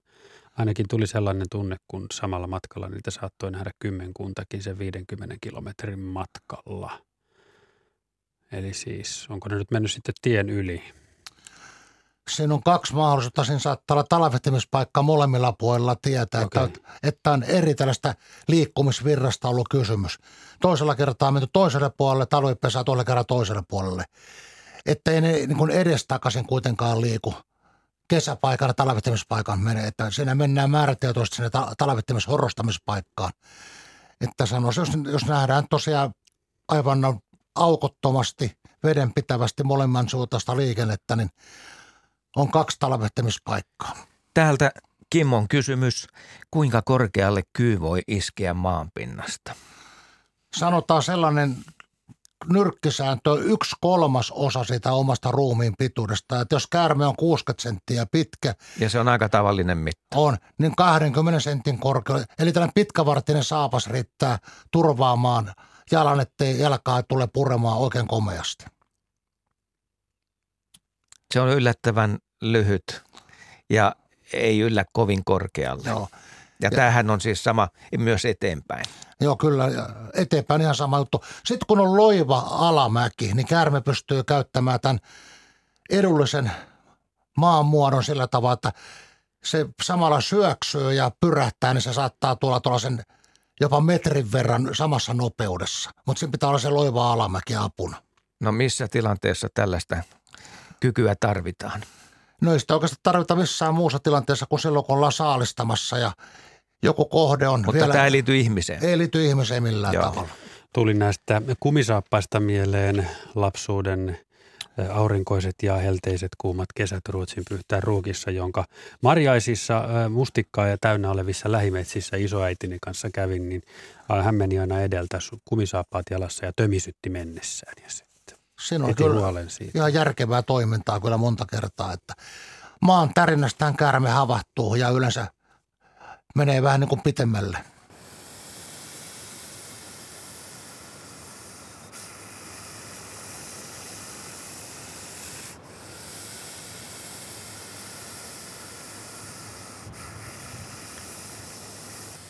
Ei pidetä tätä kyysuhinaa tässä kovin kauaa ihan pelkästään, nimittäin Asko ajattelit, että ei välttämättä kaikkien vastaanottimissa kuulu. Niin, kuulu näin tämä. siinä saattaa käydä Joo. kuule, että Mutta näin korkeat kuulevat, taajuudet ei lähde ihan joka paikkaan. Ne, ketkä kuulevat, niin kuulevat taustalla me nyt pöökö, tuota, niin kyysuhinaa. Meillä on meneillään Luontosuomen lomakyy, Urpo Koponen on paikalla. Sulla oli tässä jonkun sortin tuota, niin, kyynnahka raameissa. Mistä on kyse?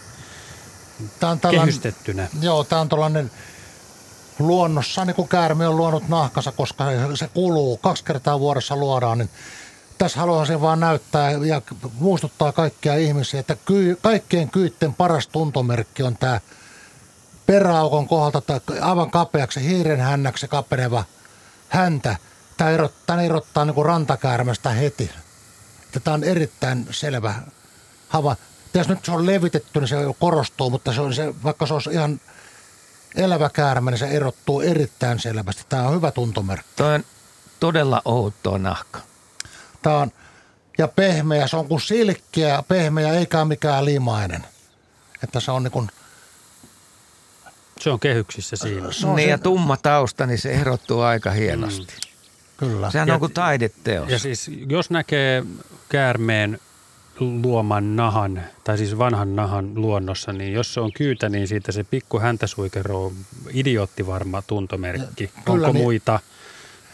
No sitten jos saha laitetaan sitten myöskin, mutta se pitää muistaa, että se luomisen jälkeen tämä käärmeen nahka on nurin päin.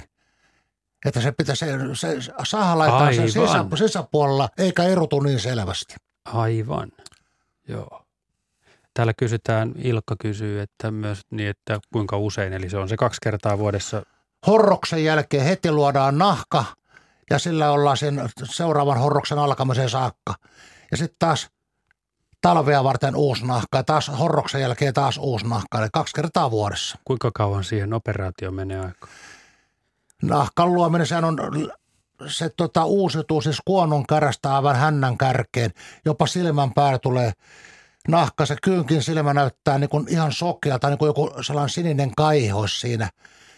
Että se käärme ei näe mitään, mutta se on vasta nahkaa. Että sanotaan sen luominen kestää ehkä kahdesta kolmeen päivään. Ja kerrotaan nyt, että miksi ihmeessä pitää sitten vaihtaa uusi nahkapuku. Se johtuu siitä kasvusta. Se johtuu siitä, että se on vanhaa repaleinen ja käy pieneksi. Ja jos se nyt alkaa repaloitumaan, niin ei se ainakaan, kun käärme kasvaa suuremmaksi, niin ainakaan paremmin sovi päälle, että pakko se on vaihtaa suuremmaksi. Nyt otamme linjalle Markun. Markku soittaa Savitaipaleelta. Tervehdys. Terve, Savitaipaleella ollaan, joo. Hyvä, no niin, ole hyvä kysymys, kysymys on näin, että tota, niin, öö, kun kyy synnyttää, niin puottaako se kaikki poikaset kerralla vai tiputtaako se niin yhden kerrallaan, koska minä olen nähnyt sen, kun se tiputtaa yhden, vain yhden. Eli tuli tuolta, olin rauhakas laiturilla, mä sanoin rauhalle, että kyy tulee tuolta nyt, että älä nyt hyppää mihinkään. Ja kyy meni siitä laituri poikki, meni mun padolle, missä mulla on semmoinen säännöstelypato siinä. Ja se kävi semmoisella kiemuroilla siihen. Eli se synnytysaukot tämmöistä oli niin kuin ilmassa. Joo. Se puotti silti yhden ainoan poikasen, yhden ainoan, ja sitten se lähti menee. Niin. Onko tämä niin normaali, kun mä luulin, että se rykäsee kaikki samaan paikkaan. Kyllä ne joka paikka, samaan paikkaan tulee ja yleensä jos oikein tarkkaa pääsee katsoa useamman kerran, niin nehän on sellaisessa nahkakelmussa siihen synnytykseen asti ja juuri synnytyshetkellä kun ne putoaa siihen maahan, se nahkakelmu vasta pikkuhiljaa rep, repaloituu ja käärmeet lähtevät sitten luikertelemaan. Okay. Ja ne on emostaan riippumattomia heti pienestä pitäen, että emo ei huolehdi lapsukaisestaan. Yeah, I know, I know. Ei, ei, ei ollenkaan. Ja minkä takia se nousee monta kertaa puuhun, niin sille on synnytystä helpottavia vatsalihaksia ollenkaan. Se kietoutuu siihen puuhun, että saa niin kuin tavallaan työnnettyä nämä sikiöt paremmin maailmaan. Joo. Joo. Mutta Joo. yksi kerrallaan. No. Tämähän oli se juttu. Yksi, Mutta yksi kerrallaan. Niin yksi, tip, yksi tippui siihen alas. Ja olisiko se osannut tähätä? Että siellä on semmoinen pikkuinen kivi, minkä päällä se poikane sitten tippui. Ja oikeasti. No vaikea sanoa. Olisiko sillä ollut idea tässä asiassa vai ei? No mä sanoisin kyllä sillä tavalla, että se oli sattumaa, mihin paikkaan se putosi. Että ei se varmaan tähdännyt sen kiven päälle, mutta, mutta joka tapauksessa niin se on kyllä harvinaista, että yksi poikainen syntyy. Pienin määrä yleensä on kolme. Ja sanotaan normaalin määrä on noin puoli tusinaa kerralla. Vanhalla käärmällä jopa tusinan, tusinan verran poikasia. Joo, joo, sitä minäkin olen ollut mieltä, että sieltä saattaa porskastaa vähän enemmän niitä. Kyllä, mutta hei, jos tässä oli käynyt sillä tavalla, että se oli jo aiemmin synnyttänyt toiseen paikkaan. Sekin on Voiko yksi... olla mahdollista? Oh, kyllä. No että olla, se on häiritty siellä. Joo.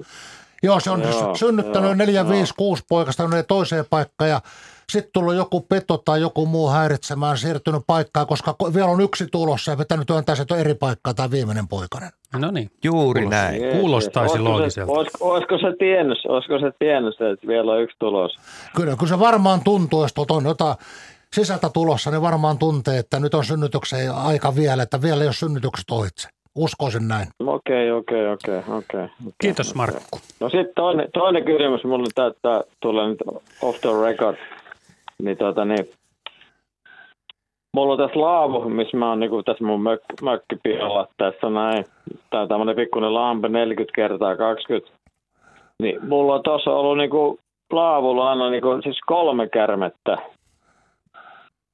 yhtä aikaa niinku eri värisiä kaikki. Ja sitten Mie tietysti neljäs kärmäs siinä. Niin nyt ei ole ollut kahteen vuoteen yhtä ainutta. Mistä johtuu? No tässä totesin ohjelmassa vähän aikaisemmin, että kyykäärmetten määrä on aika romahdusmaisesti pienenemässä Suomessa, niin kuin yleensä kaikkialla Euroopassa ja vähän maailmassakin, että Joo. Kun sä oot siitä tulee ihan varmaan tässä vielä minunkin elämän aikana, mä nyt 74 täytän kesällä, niin jos nyt vielä 10 vuotta elää, niin tulee paljon uhanalaisempi kuin tällä hetkellä. Tämä aika nopeasti vähenee. Joo, joo, joo. Joo, se on surullista. Kärmeitä pitäisi olla, koska eihän ne mitään pahaa tee. Hienoa kuulla tällainen käsitys. Hyvä juttu. Kiitos Markku. No kyllä Hyvä. se näin on. No niin, okei, Mm, selvä. Kiitos teille. ja Kiitos. näin. Morjens. 02 03 17600 puhelinnumero tänne päin. Yksi kuuntelija on laittanut viestiä, että hänen kokemuksensa mukaan käärmekarkotin toimii hyvin. Pihassamme mökillä on kolme karkotinta joka, pihassa, joka kulmassa pihaa. Aikaisemmin oli käärmeitä, nyt ei ole näkynyt moneen vuoteen. Voiko tämä mennä he, he sillä tavalla, että se on karkottanut saaliit paikalta? Ja sitten kyykäärmeet ei tuukkas siihen enää. No mä tota, tämän mun oman selvän mielipiteen sanon sillä tavalla, että mä en ole kymmenen henkilön kanssa keskustellut, jotka tätä karkottimia on käyttänyt ja, ja he ei ole saanut kukaan niin toimimaan, niin se ei ole niin minun oma tai kahden ihmisen, vaan kymmenkunta henkilöä eri puolilla Kotkaa on kokeillut ja ei toimi. Luulisin, että pienet nisäkkäät ei tykkää tärinöistä. No se on kyllä totta toisaalta. Kyllä se voi olla, että yhteys tuonne saaliseläimeen saattaa olla luontevampi ja uskottavampi vaihtoehto kuin tämä muu karkotus. Susanna kirjoittaa, että hän viettää aikaa Turunmaan saariston ulkolaitamilla ja siellä kohtaamiset kyyden ja rantakäärmeiden kanssa ovat, ovat joka päiväistä riemua. Tänään seurasimme lähes puoli tuntia mustaa noin 90 senttimetriä pitkää kyytä, joka vietti aikaa uiden ja sukeltaen. Se, mikä yllätti, oli kuinka pitkiä jaksoja kyy oli sukelluksissa.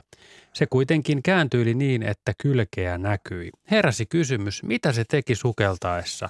Söikö se kalaa? Sammakoita täällä ei paljoa ole, pieniä katkaravun tapaisia kyllä, ja pikkukalaa rakkolevässä runsaasti.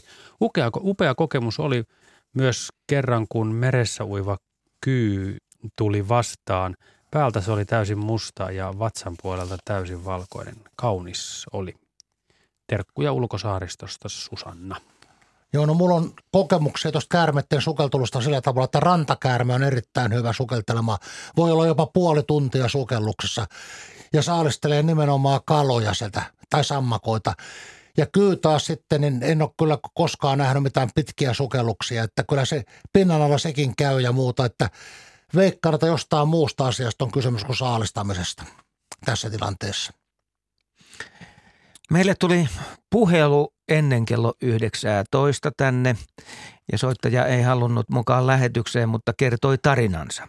Eli siinä oli sammakko ja kyykäärme vastakkain ja tuijottivat toisiaan.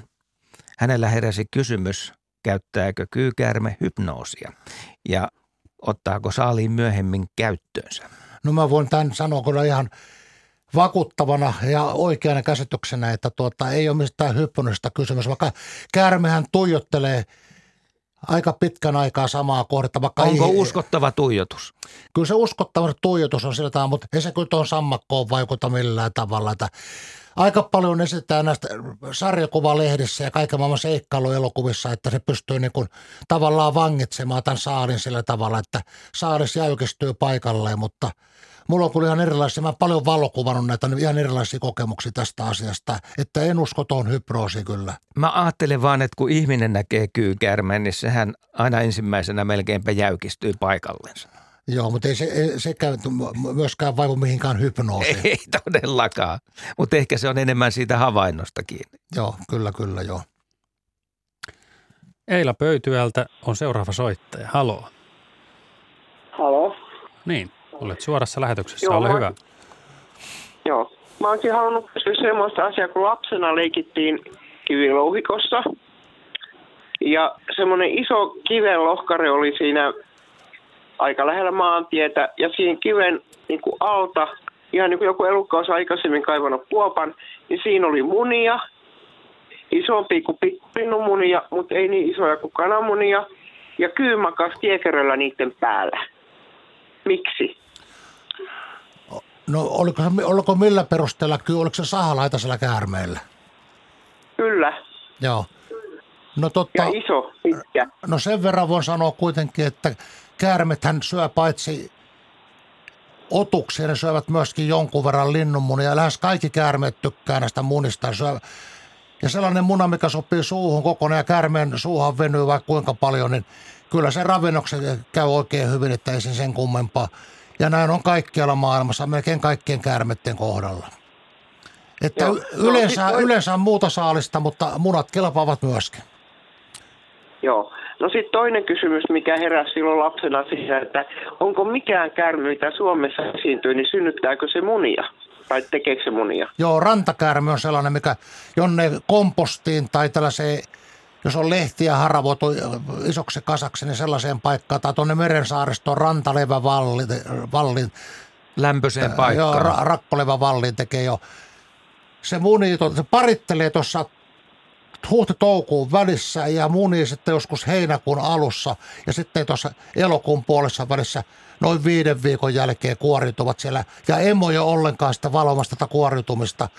Ja rantakärmen poikasta joutuu niin kuin kyystäkin kerrottiin aikaisemmin olemaan ihan itsenäisiä alusta alkaen. Eivät saa mitään emon apua eikä emon turvaa, vaan heti on tultava tähän maailmaan omin avuin. Okei, okay, selvä. Kiitos tästä vastauksesta. No niin, kiitos paljon. Kiitos. Puhe. Öö, kysymys, huomio, tarina kiipeilijältä eräältä ki- kalliokiipeilyreissulta. Olimme muutaman vuosi takaperin partioporukalla kalliokiipeilemässä Lahden seudulla, kun yllätyimme. Olin itse lähdössä kapuamaan kallioseinää ylöspäin, kun yhtäkkiä ylhäältä pomppi jokin tumma kappale alas. Onneksi oli vielä hieman kauempana kalliosta, sillä – Ylhäältä putosi pieni kyy viereemme. Lieneekö kevät aurinko saanut tokkuraisen eläimen horjahtamaan kalliolta alas?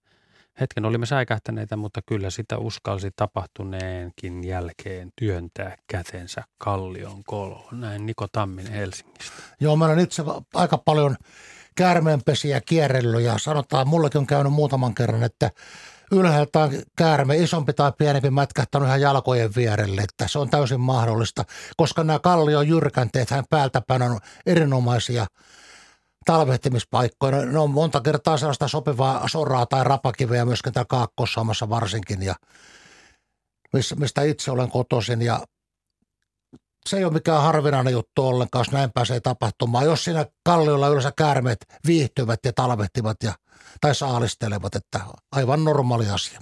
Okei, okay. eli kalliossa viihtyvät. Kyllä. Otetaan sähköpostia. Hei, viime viikolla iltapäivällä noin puolimetrinen kyy oli tullut maalla talomme kuistiin. Ovi oli kiinni. Kuisti on umpinainen, siis seinät, ikkunat ja ovet. Kuinka pienestä reiästä se pääsee tulemaan? Kuiste on maasta reilun metrin korkeudella. Edessä on bet- betoniset rappuset. Seinän ja lattian välissä on vähän rakoa. Oli kuuma päivä ja se oli hyvin vikkelä. Oliko se noussut rappusia vai betonista kivi alkaa pitkin? Kiitos vastauksesta, Ulla. Joo, niin pienestä, mistä kallo menee läpi ja käärmeen kallohan ei ole mikään kovin suuri. Pienellä käärmeellä se on sanotaan tuollainen vajaa sentti ja suurellakin vaan korkeintaan 2,5 senttiä, että sellainen parisenttinen, puolitoista senttinenkin reika, niin kun se sitä työntää itsensä läpi, koska se pää pystyy, pystyy vielä liikkumaan kaikkiin suuntiin, mikä näkee, kun käärme nielee saalista, niin leuat liikkuu yhtä aikaa sivuttaan ja, ja myöskin pitkittäin, että se on aika merkillisen näköinen se koko kärmeen pää, että – että pienestä rajasta menee uskomattoman pienestä sisälle. Meillä on seuraava soittaja. Hän on Pasi ja soittaa Keravalta. Halo, kuuletko meitä? Terve. Terve, lähetys Juu, suora. Kyllä kuuluu. Anna palaa. Eli, eli tällainen itselle ajankohtainen asia, eli mua puri kyy tuossa kotipihalla viime tiistaina. Olin siirtämässä pressua tuommoisen pienen risukasan päälle ja sitten kävi silleen, että mä luulin, että oksat raapii nilkkaa. Tyy oli mun selkäpuolella ja mä ilmeisesti seisoskelin sen päällä. Eli tuommoinen aika iso kyy ja se puri mua kolme kertaa. Viisi, viisi piston jälkeen löytyi tuosta nilkan alapuolelta. Ja eilen sitten kotiin sairaalasta. Keppien kerran mennään edelleen ja kolmiolääkkeellä. Eli reaktio oli aika voimakas. Jalka turposi ja mustui aivan tuonne pakaraasti. Ja siitä mulle heräsi sitten mielenkiinto, että mitähän mulle tapahtuu sitten seuraavan kerran, kun kyy puree. Ja sitten ehkä toisena kysymyksenä, että kun tässä kotipihalla ei ole aikaisemmin kyytä näkynyt, niin jäiköhän se nyt tuohon olijaksi vai mahtokohan vaihtaa paikkaa? No mä voin tästä kertoa omia kokemuksia, että aikanaan kun minun käärme puri ensimmäisen kerran käteen, olin pöllönpönttöön vaihtamassa pesäpehmusteita, niin käsi tuli myöskin siniseksi ja kipeäksi ja kävin lääkärissä, niin siihen aikaan kotkalainen sisätautilääkäri sanoi, tämä on tapahtunut joskus 70-luvun, 6-70-luvun taitteessa, sanoi, että elimistö on nyt järjestänyt tai valmistanut minun tuonne verenkiertoon vastamyrkyn ja tästä alkaa toi kyykäärmeen puremaan ja tunnu enää missään. No sitten minun puri seuraavan kerran jalkaan ja aloin melkein uskomaan tämän lääkärin käsitystä, koska siitä ei tullut kovinkaan isoja ongelmia. Mutta kolmas purema sitten, mikä tuli myöskin jalkaan, olikin sellainen, että oltiin kaksi päivää hengityskoneessa ja kaksi päivää teholla. Että tiputuksessa. Ja, ja tiputuksessa. Ja sitten tämä sanoi tämä lääkäri, kun mä olin erästä putoamisvammaa, niin kerran sattui sellainen, että mattoja pöllytessä niin putosin kahdeksan metrin korkuiselta parvekkeelta päältä tai kädet maahan ja tuli kaikenlaisia vaurioita, niin – sitten joudun näitä vaurioita Ortonissa korjaamaan, niin se sisä, sisätointilääkäri sanoi minulle sillä tavalla, että hän on kuunnellut vähän tänä sun käärmejuttuja tuolla Ylen lähetyksessä, että äläpäs Anna enää neljättä kertaa purra, se nimittäin on todennäköisesti viimeinen kerta, kun se puree sinua. Että nyt on minun elimistö maksimikuormituksessa myrkyn kannalta ja mikään ei enää pelasta seuraavaa pahempaa myrkkyannosta. Ja sen jälkeen mä nyt en ole enää käsittelyllä niin kuin opettajana ollessa. Mä saatoin paljaan käsin avata käärmeen suu ja näyttää myrkkyhampaata ja ynnä muuta. Niin mulla on nyt sellaiset pisto fiiltosuojatut käärmeiden käsittelyhanskat, jolla mä uskallan käärmeen ottaa kyllä käteen, mutta varovaisuus on kuulemma nyt pakko pitää mielessä ja sen olen myöskin pitänyt mielessä. Eli... Joo, eli tällainen mahdollisuus on, että seuraava kerta saattaisi olla vähän jykevämpi vielä. Joo, ja sitten sanotaan, että kolmas kolmas tai neljäs kerta, niin kun minun kun on melkein iso mies ja muuta, niin, tuota, niin saattaa olla, että se on sitten se viimeinen kerta. Kyllä tämä Ortonin lääkäri niin, kuin niin vakuuttavasti tämän asian mulle selvitti ja muuta, että mä uskon kertalaakesta. Kerrotaan nyt vielä, Joo, minulla... että niin, kyykärmehän pyrkii siihen, että se käyttää hyvin vähän myrkkyä tällaisessa puolustautumistilanteessa. Joo, no totta, tämä mun pahin purema kävi niin, että meillä sukkasilla kuvaamassa käärmeitä itse valokuvaamassa. Ja, Miksi ihmeessä sukkasilla? No kun tee maa tärjessä, kun massiivinen iso mies on, niin, että saa hiippala niin kuin intiaania.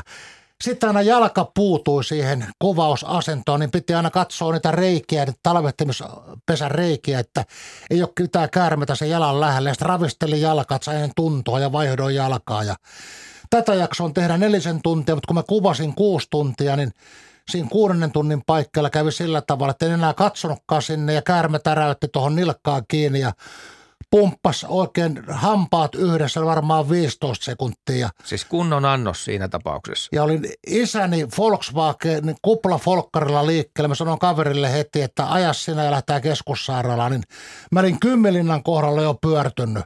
Ja se Kymmelinna ei ollut matka kuin kolme, paikkaa tästä tapa, kolme kilometriä tästä tapahtumapaikasta. Ja, ja suoraan hengityskoneeseen ja teholle, että oli kyllä läheltä piti tilanne. Niin Kerro, si, siinä mielessä... Minunkin tilanteessa oli, oli varmaan sitä, että mä seisoisin kyyn päällä, että se ei päässyt karkuun. Niin. Se saattaa olla juuri tästä tällainen tilanne juuri, joita. Ei se nimittäin sinua siinä, eikä se sinua siinä kytänyt millään tavalla.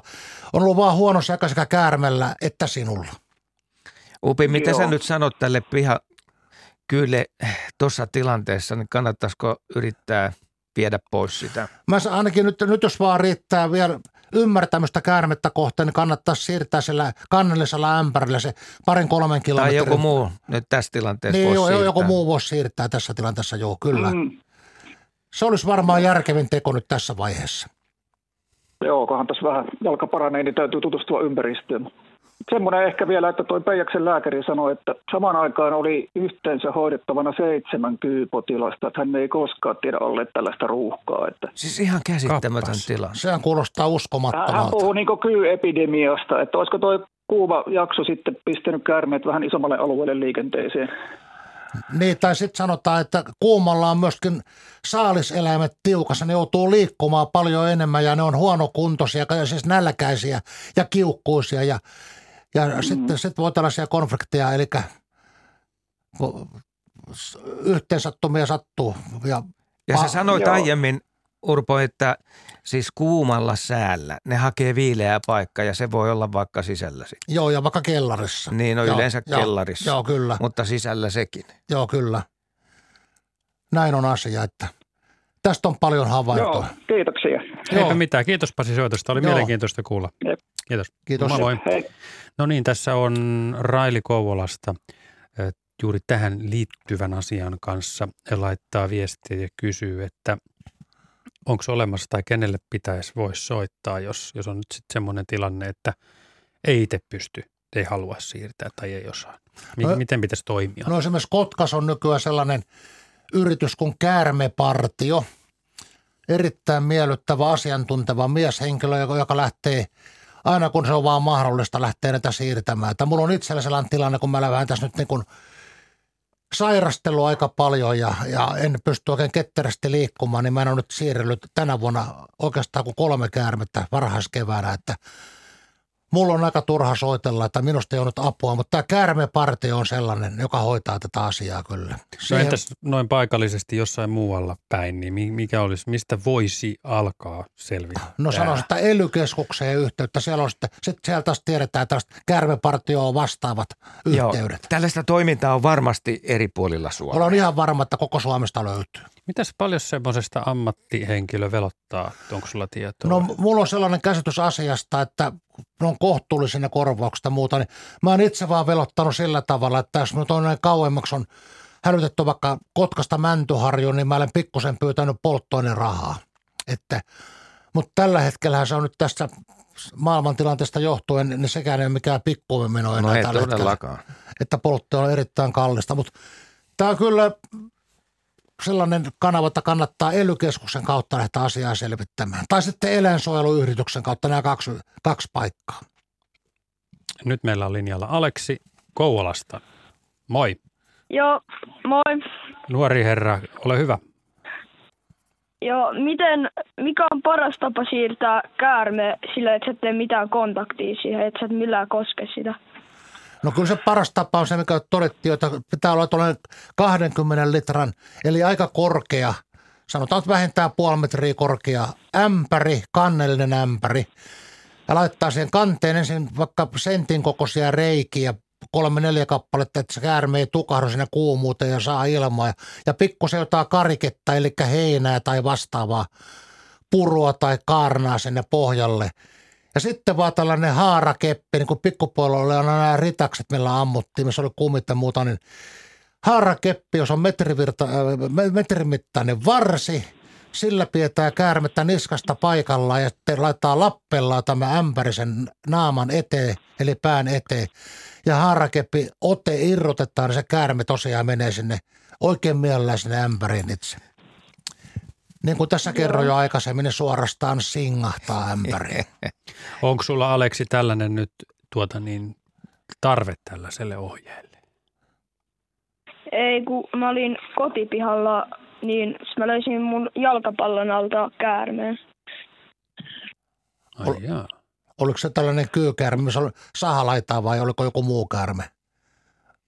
Oliko, No, me ei ihan nähty kunnolla, mutta se oli semmoinen musta käärme. Sitä oli kait kyykäärme. Joo, no rantakäärme on myöskin, voi olla musta niin kuin kyykin, että se musta väri on kyllä rantakäärmeellä ja kyykäärmeellä aika usein yhteinen väri. Rantakäärmeellä yleensä niskassa kaksi vaaleaa laikkuu, mutta ei aina. Ja kyykäärmeellä ei ole myöskään aina sahalaitaa. Että tässä on nyt se ongelma just, jos sattuu olemaan sellainen rantakäärme, millä ei ole niskalaikkuja ja sellainen kyy, millä ei ole sahalaitaa, erottaminen on tosi vaikeaa. Ja eikö sillä tavalla tuo homma mene, että kärme hakee pallon takaa varjoa? Se Jos on- on kuuma, liian Se kuuma. on aina sillä tavalla. Aina, aina menee varjoa juuri.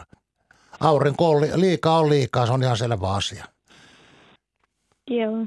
All right. Katsotte tulevaisuudessa vähän paremmin aina ennakkoon pelikentän, että Joo. reitti selvä.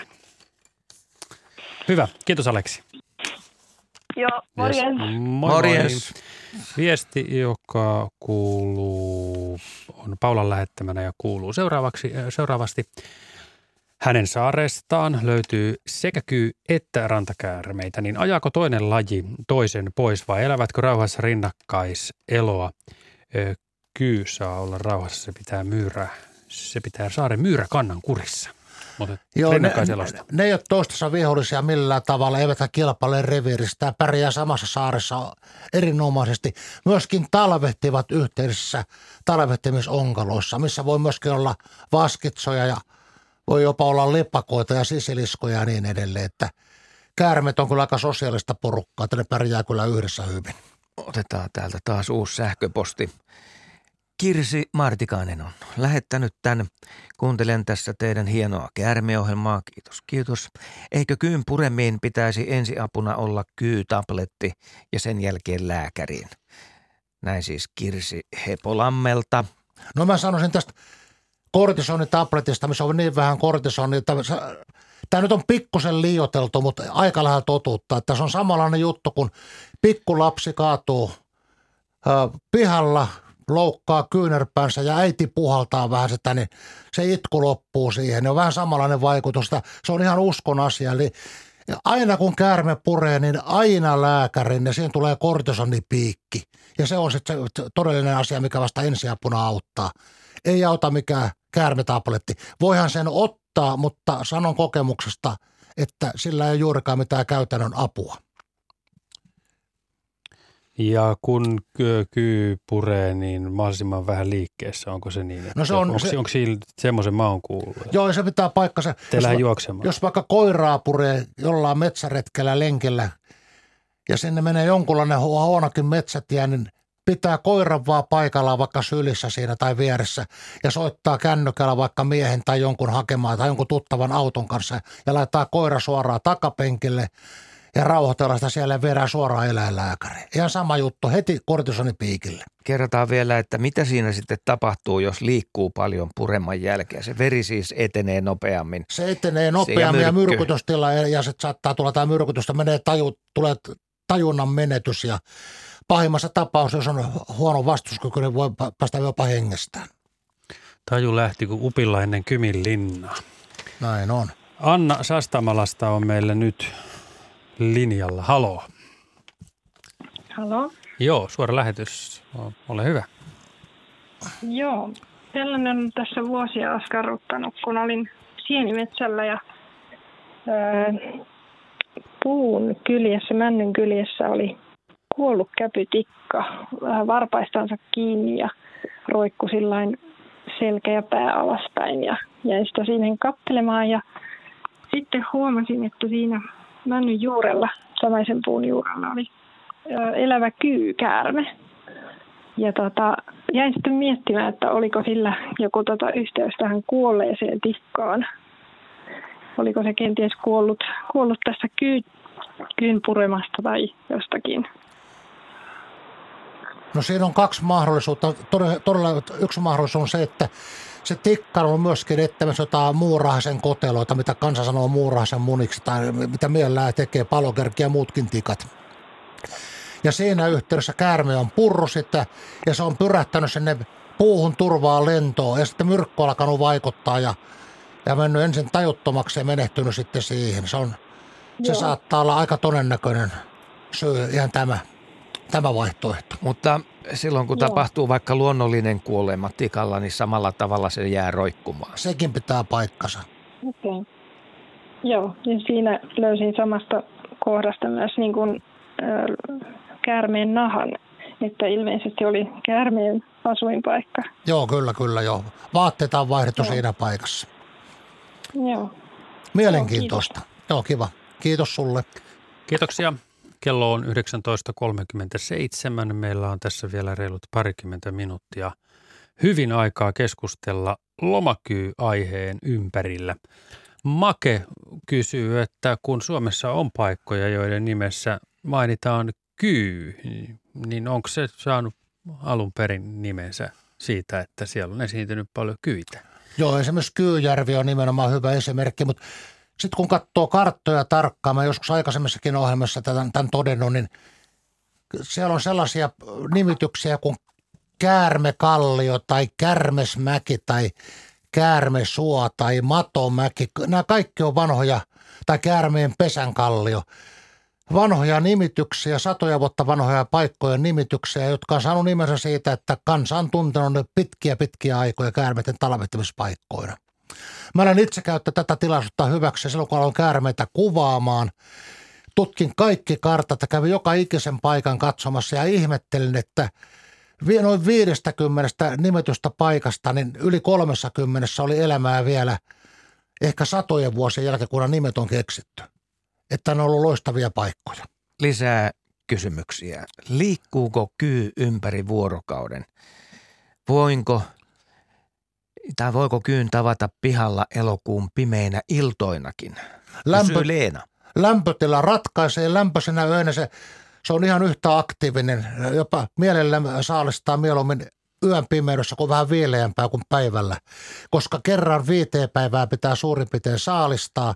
Jos nälkä kurnii, niin päivällä ei oikein ole voimia lähteä tekemään sitä saalistustyötä, mutta kun ilta viilenee monta kertaa puolellakin – sanotaan 25 astetta saattaa olla yöllä vaan 12 astetta, niin silloin on hyvä lähteä liikkeelle. Ja jos on lämmin yö, niin on erittäin aktiivisia myöskin yön pimeydessä. Joo, täällä oli toinen ihan samanlainen kysymys, jonka oli lähettänyt Anu-Liisa. Eli mitä kyyt tekevät yöllä. Mutta sähän jo kerroit, että liikkeellä voivat siis olla. Kyllä nimenomaan jo, se pitää paikkansa. Että pimeys ei ole se, että takaa, että käärme ei ole liikkeellä, vaan lämpötila ratkaisee. Nyt otamme yhteyttä Ouluun. Siellä on Esko.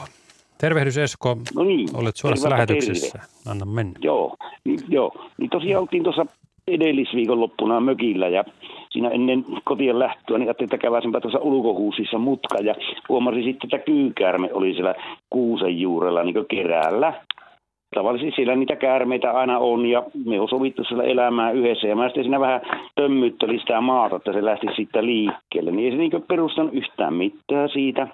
No sitten mä otin sitä semmoisen kepin ja sillä vähän niin kuin, että no niin, alahan nyt lähteä siitä. No ei se sitten lähtenyt silläkään mihinkään, sitten pikkusen reippaamisella kepillä näin tökkäsin, niin se niin kääntyi niin nurin päin se käärme, maha niin ylöspäin. Eikä se sittenkään lähtenyt siitä mihinkään. No mä ihmettelin, että no mikä, mikähän tämä homma tässä on ja mitä sillä on tuolla kyllä nyt niin kuin hätänä, että onko se sairas vai mikä sillä on. Ja, no sitten me lähdettiin kotiin siitä ja seuraavana viikonloppuna kun mentiin, niin ei sitä kyytä enää siinä kyllä näkyy. Että mikähän tuolla kaverilla oli hätänä. Sitten on vähän vaikea tuon perusteella päätellä, mikä sellaisen on voinut olla hätänä, mutta tota, se on kuitenkin se ihmisen kanssa kohtaaminen sellainen sokeraava tilanne monta kertaa, että kyllä se varmaan jon, jon, jollakin tavalla tähän ihmisen kanssa kohtaamiseen liittyy tämä asia, mutta en uskalla ihan tarkkaa oikeaa vastausta antaa, että mikä on sen vedenpitävä ja oikea niin. selitys. Käydään se nyt läpi tämä asia, että kuinka monet lajit näyttelee kuollutta hätätilanteessa? Niin, sitä, just sitä minä just no, ajattelin. Että oli oliko vaskitsa sellainen? Rantakäärme on sellainen, mikä heittäytyy aivan niin kuin selälleen nimenomaan ja on kuollut ja tota, ja saattaa, siis näyttelee kuollutta. Näyttelee kuollutta, joo. Ja sitten kun ahdistelija menee pois, niin rantakärme kiepsattaa oikeinpäin ja jatkaa matkaa. Mutta kyllä samanlaista käsitystä tai samanlaista käyttäytymistä en ole koskaan nähnyt. Entäs vaskitsa, joka on lisko? No Vaskitsalta en ole myöskään. Vaskitsahan tekee sillä tavalla, että ahdistellaan, mutta se puottaa sen häntänsä. Mm-hmm. Ja sen jälkeen joo, pääsi... Tuo oli niin kyy, anteeksi, joo, kyllä tuo oli niin kyykäärmeitä. Meillä kuitenkin siinä sen verran, että kyykäärmeitä on. Että Eli saalaita näkyy. Käärmeen tunne. Joo. Niin, kyllä, joo. Ja sitten semmoinen vielä kysymys, että lukeeko ne yleensä samaa reittiä, kun oon huomannut, niin kuin, mitä nyt on meillä ollut 15 vuotta se mökkipaikka siellä, niin se kulkee yksi käärme menee sitä sokkelivierusta ja se menee sinne talo alle siitä. Sitten tosiaan se ulkohuusi eestä, siitä kulkee joskus käärme ja taas sitten kun mennään rantaan laitulle, niin siitä mennään joskus yli. Että kulkeeko se niitä samoja reittejä sun? Joo, se on merkinnyt ne omat liikkumishommat ja aika erikoisella tavalla, nimittäin omalla hajullaan. Se kun liikkuu, se haju, haju tarttuu, se menee omia hajupolkuja pitkin päivästä toiseen aina. Myöskin lähtee karku liikkuu ja samalla tavalla kun sanotaan joku myyrä vaikka on hänen tai sen käärmeen tota, saaliskohteena, kun se purasee sitä myyrää ja myyrä lähtee juoksemaan karkuun, niin tällä käärmeellä ei ole mitään kiirettä. Se menee sen myyrän hajupolkua pitkin sen saaliin perään ja saa sitten siellä nieltävää muutaman kymmenen metrin päässä. Että käärmetten maailmaa hallitsevat hajupolut, ne on turvapolkuja. No niin, just sitä mä ajattelin, niin kun monesti näkee samassa kohdassa niitä menevä ja annettu niin mennä. Mä oon niin sanonut aina, että niin kun ei keskellä pihaa ole käärmeitä, niin saa siellä lajalla, että jos keskellä pihaa on, niin sitten pitää siirtää pois. Joo, no hyvät on periaatteet, on oikein hyvät. Kiva kuulla. Joo. Kiitos, ei mitään, mutta kiitos tiedosta. Kiitos. Kiitoksia. Moi moi. No niin. Joo, tänne on tullut kaksi videota. WhatsApp, WhatsApp, tuota niin, WhatsAppiin kaksi videota ja kuva ja teksti. Pääsimme viime vuonna todistamaan omassa pihassamme, kun kyy oli purrut hiirtä. Kului 10-15 minuuttia, kunnes käärme totesi saaliin kuolleeksi ja yritti syödä sen. Yritystä kesti kymmenkunta minuuttia, kunnes kyy sylki hiiren pois. Käykö usein niin, että käärme haukkaa liian ison palan? Tässä on esimerkiksi parinkymmenen sekunnin video, jossa musta kyy yrittää ahtaa leukojensa väliin tuommoista melkoisen tota niin, muhevaa, kylläkin täysin elotonta hiirettä. Siinä on varmaan ollut arviointivirhe ja liian iso saalis. Että kyllähän ne leuat paljon, kun ne venyy tosiaan molempiin suutiin pitkittäin ja poikittain. Niin tota, sitten vielä, niin vielä kulmittainkin, niin se mukautuu erittäin hyvin, mutta jos se on liian iso köntti, niin ei se kerta kaikkiaan sovi sitä ahtaasta suusta sisään. Että. Entäs jos ihminen tulee lähelle, niin tapahtuuko siinä sitten joku sellainen, että se voisi keskeyttää homman? Joo, ihmisen läsnäolo häiritsee erittäin paljon tätä nielemistä. Mäkin olen monta kertaa sammakon sylkässä ulos, kun mä alkanut valokuvaamaan liian läheltä. Aha, niin, niin sekin on, voi olla yksi se, se on yksi syy myöskin. Tässä ollaan myös tämän videon perusteella aivan tasaisella, täysin esteettömällä maaperällä, että se on minkäänlaista suojaa. Joo. Onko sillä? Joo, melkein sanoisin, että tämä kuvaaminen oli se syy, minkä takia se sylkässä pois. En ole koskaan nähnyt, kun kyykäärme yrittää syödä hiirtä, mutta tuossa sitä nyt ihmettelin äsken ja aina, aikana. Ja aina menee pääeltä, ei mene vahingossakaan Kyllä. Mutta tämä on aina siis yllättävän pitkäaikainen tapahtuma, silloin kun sitä saa rauhassa tehdä. Joo, se kestää yllättävän kauan, että nopeimmillakin saattaa kestää viitisen minuuttia, mutta pisimmillä voi kestää jopa 15 minuuttia. Että se on tosiaan, niin ei se niin helppo vetää kokonaisena tuosta leuosta alas sitä ja näin pois. Mutta kerran viikkoa tarvii vaan sitten syödä, että se on vi- noin viiden päivän, keskimäärin viiden päivän välein.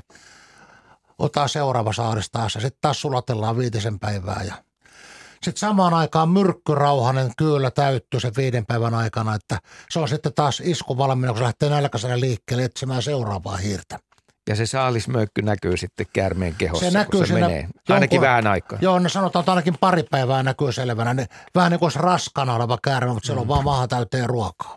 Entäs tuota käärmeen tai kyyn uloste, miten, miten se sitten vatsa toimii siellä? No se on sellainen, että käärmeellähän on sellainen suoli, missä on sekä tämä virtsa että uloste samassa suolessa.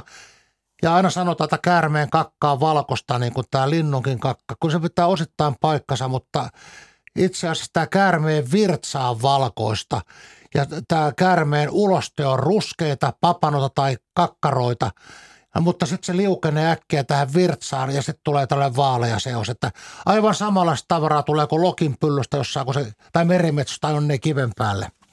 Eli toisin sanoen. Selvä. Ja nyt Mikkelin suuntaan, jossa on soittajamme Kimmo. Moi. No, ter- no terve, terve. Jes, suora lähetys. Kerro asiasi. Kuulut sinne. Joo, kuuluu. Ole hyvä. Tällä, täällä suletti semmoista. Tässä kun minä tulin tänne mökille, niin tuossa naapuri saa kanoja ja kukkoja vappana, niin minä näin ky- kyykäärme, kana nappasi kyykäärmeen. Ravisteli piastansa sitä. Onko se totta, että se kanankin syö kyykäärmeitä? Ei se syö, mutta se voi tappaa sen käärmeeltä. Olen nähnyt, Ai olen nähnyt monia eläimiä, jotka tappaa. Koirakaan ei mielellään käärmettä syö, eikä myöskään kissa. Ja oikein taitava niin. tuollainen suomalainen kissa niin saattaa ottaa myös aika isonkin käärme ja tappaa sen vaan ja ylpeänä kantaa ehkä portaille näyttää isäntäväelle, että näin hyvä kissa teillä on tässä talossa, että käärmetkään ei täällä tanssita sen enempää, mutta ei se sitä käärmettä kyllä syö.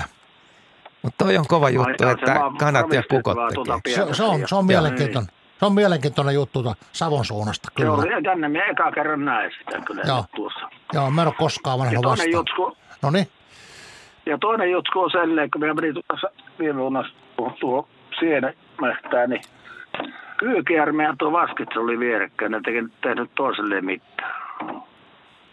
No se on taas Niin. sellainen juttu, että kun se vaskitsa periaatteessa voisi olla ison käärmeen saalis, mutta kun ne, ne talvehtiikin samoissa yhteydessä maaonkaloissa, niin ne ei ole niin kuin itse asiassa, niin se vaskitsa ei kuulu tähän kyykäärmeen vakituisen saalisluetteloon. Siellä on sammakot ja myyrät ja hiiret pääasiassa, että, että sisiliskukin, mikä on aika paljon pienempi, niin sitäkään tämä kyykäärme ei ota kuin erittäin harvoin. Niin. Mutta sanotko, se vielä yhden jutun, että kun minä koitin vaskista kätteen, niin siitä jää semmoinen, semmoinen niin palon jälki. Niin. Joo. Oliko, oliko häntä, läht, oliko häntä katkenut pois myöskin vaskitsasta? Silloin ei, ei, me otin kätteet. Joo. Ei. Se monta kertaa, kun sitä ahdistetaan, niin se puottaa sen hännän kärkensä pois ja se näyttää niin kuin tyngältä pääsee karkuun sen takia, mutta tohon en uskalla sanoa sen kummempaa, että mi- mistä voisi nyt tuollainen asia johtua, tuollainen havainto, mutta, Niin. mutta kuitenkin, että ei se, ei se, ei se sen saa kuitenkaan käärmeen kyyn saalisella ole missään tapauksessa. Joo, kyllä. Tuo pojan oikein sanoi tuossa, tuossa, että ei saa vaksittua tappaa, se on 349 euroa sakko, jos tappaa vatskitsa. Näinhän se on joo, kyllä. Niin. Selvä. Mutta kyllä tuo kyykäärikin pitäisi rauhoittaa. Olen kyllä, olen kyllä pitkälle samaa mieltä, että tämä on ainoa Länsi-Euroopan maa, tämä Suomi, jossa kyykäärme on edelleen lainsuojaton ja taas sitä yritettiin tuolla eduskunnassa, mutta siellä on sen verran vastustusta ja vanhanaikaisuutta, että vaikka tämä Suomi on tällainen luonnonsuojelun mallimaa olevinaan, niin ei tätä kyytä vaan saa varmaan rauhoitettua ennen kuin se kuolee Suomessa sukupuuttoon. No ei meillä ainakaan kyllä kuule. Joo. Kiitos Kimmo. Kiitoksia täältä. Kiitos. Kaikkea hyvää. No niin, loistava homma. Hyvä. Yes. Moi moi. Mä voisin ottaa tästä näin Ole- somen puolelta. Ole hyvä. Kuuntelen mielenkiintoisia tarinoita ja uutta tietoa kyyden elämästä. Ennen olen kaihtanut ja jopa ottanut hengiltä, nykyisin ihailen sen kauneutta ja yritän kolmen koirani kanssa välttää niiden kohtaamista. Tuula Niemistö Yle Luonnon Facebookissa. Se on hieno juttu jo. Mites näiden koirien kanssa, nehän ei ymmärrä, että miten pitää käyttäytyä. Ja ne sitten laittaa sen kuonon, kuonon siihen väärää paikkaa ja sitten syntyy ongelmia. No mulla on kyllä aika paljon kokemuksia koiraihmisiltä, että, että haukkuvat kyllä kovasti käärmettä, mutta harvoin pääsee puremaan, että ei mene niin lähelle. Joskus käy arviointivirhe, mutta yleensä niin kä- koira pystyy puolustautumaan sillä tavalla tai varumaan sitä käärmettä. Väistelee. Väistelee nimenomaan. Ja sitten kun käärme huomaa sen asian, että tilaisuus olla karkua ja muuta, niin pakenee sitten koiran läheisyydestä turvavaikkaan. Ja se on yleensä siinä lähellä. Se on joku kivenkolo tai joku oma hajupolkua pitkin taas menee onneen hyvään paikkaan. Se hajupolkumaailma tuossa, kun puhuttiin aikaisemmin, niin se on käärmeiden aivan keskeinen asia turvallisuuden kannalta. Eikö se koko elämä aina rakennus sillä tavalla, että siirrytään sellaiseen paikkaan, mistä sitten löytyy tällainen suojakin Joo. suht nopeasti. Joo. Ja sitten tämä on hyvä palauttaa mieleen, että kun monta kertaa minullekin väitetään, että käärme hyökkää ihmisen kimppuun, sitten mä kysyin tarkemmin, minkälainen paikka, niin hän oli polulla sienikorin kanssa ja käärme tuli hirmusta vauhtia mäkeä alas suoraan häntä kohti. No mä sitten sanon, että no mitäs teit? No läksin karkuun tietenkin. Niin mä sanoin, että ei olisi tarvinnut te- tehdä mitään muuta kuin hyppää metrin sivuun. niin Se olisi mennyt viuhahtaen ohitte sinne ja omaa turvakolonsa, joka varmaan oli muutaman kymmenen metrin päässä. Eli se menee omaa hajupolkuaan pitkin siihen turvakoloon, missä saa olla ahdistajaltaan rauhassa. Se ei tule ihmisen kimppuun, vaikka se saattaa näyttää joskus uhkaavalta. Ja se on siis siinä vaiheessa saattanut tunnistaa sen maan tärinän. Nimenomaan. E- Eli se lähestynyt henkilö sitten vaan yllättyy, että se pakoreitti tulee suoraan kohti, Joo. koska se turvapaikka on Joo. siellä. Ja sitten kun on joku polku ja oma hajupolku, niin ei se ei mitään muuta kuin sitä omaa hajupolkua pitkin, koska tietää, että sen hajupolun päässä on tosiaan se turvakolo. Joo, tuota noin. Otetaan tästä Paulan kysymys. Hän on Kainuusta ja kirjoittaa ja kysyy, että onko avohakkuilla vaikutusta kyyden määrän kasvuun pihapiirissä. Ei ole vuosikymmeneen näkynyt kyitä pihapiirissä, mutta nyt kun ympärillä on ollut paljon avohakkuita, niin kyitä on alkanut näkyä. No nyt kun nämä metsäkoneet tulee, motot tulee sinne jylläämään sinne hakkuisiin ja muihin, niin käärmethän panikinomaisesti pakenevat turvaa johonkin muualle, jolloin ne levittäytyy varmaan läheisten talojen pihoille ja niin edelleen. Että sillä saattaa olla erittäin suuri vaikutus tämän käärmetten tulemiseen niin kuin sopimattomille alueille, kun esimerkiksi piha-alueille. Eli avohakkusta on paljon kielteistä muutenkin, mutta tämä on yksi asia, minkä olen todennut itsekin kymmeniä kymmeniä kertoja. Taitaa lähteä myös myyrätkin. Myyrät lähtee myöskin. Ja koko metsäluonto köyhtyy, että se tällainen kestävä hakkuu, sitä mä suosittelen, missä on kaiken ikäisiä puita jätetään pystyyn, vaikka puustoa harvennetaan ja korjataan sitä – satoa, mitä metsänomistatkin tarvitsee rahaa ja näin poispäin. En mä sitä ollenkaan halua kiistää, mutta haluaisin tällaista säästävää hakkuumenettelyä, jossa kaikenikäisiä puita jätetään pystyy, eikä vedetä mitään aluetta tasaiseksi. Näin säilyy myöskin monipuolinen luonto kaikilla tavoilla. Täällä on muutama kirjoitus kesäuimarin ja kyyn kohtaamisesta vedessä, uidessa tota niin, ja hyvin jopa tämmöistä ihan läheistä kohtaamista, on ollut jo katse, katse etäisyydellä, niin mitä siinä tota pitää no, tehdä? No, tai?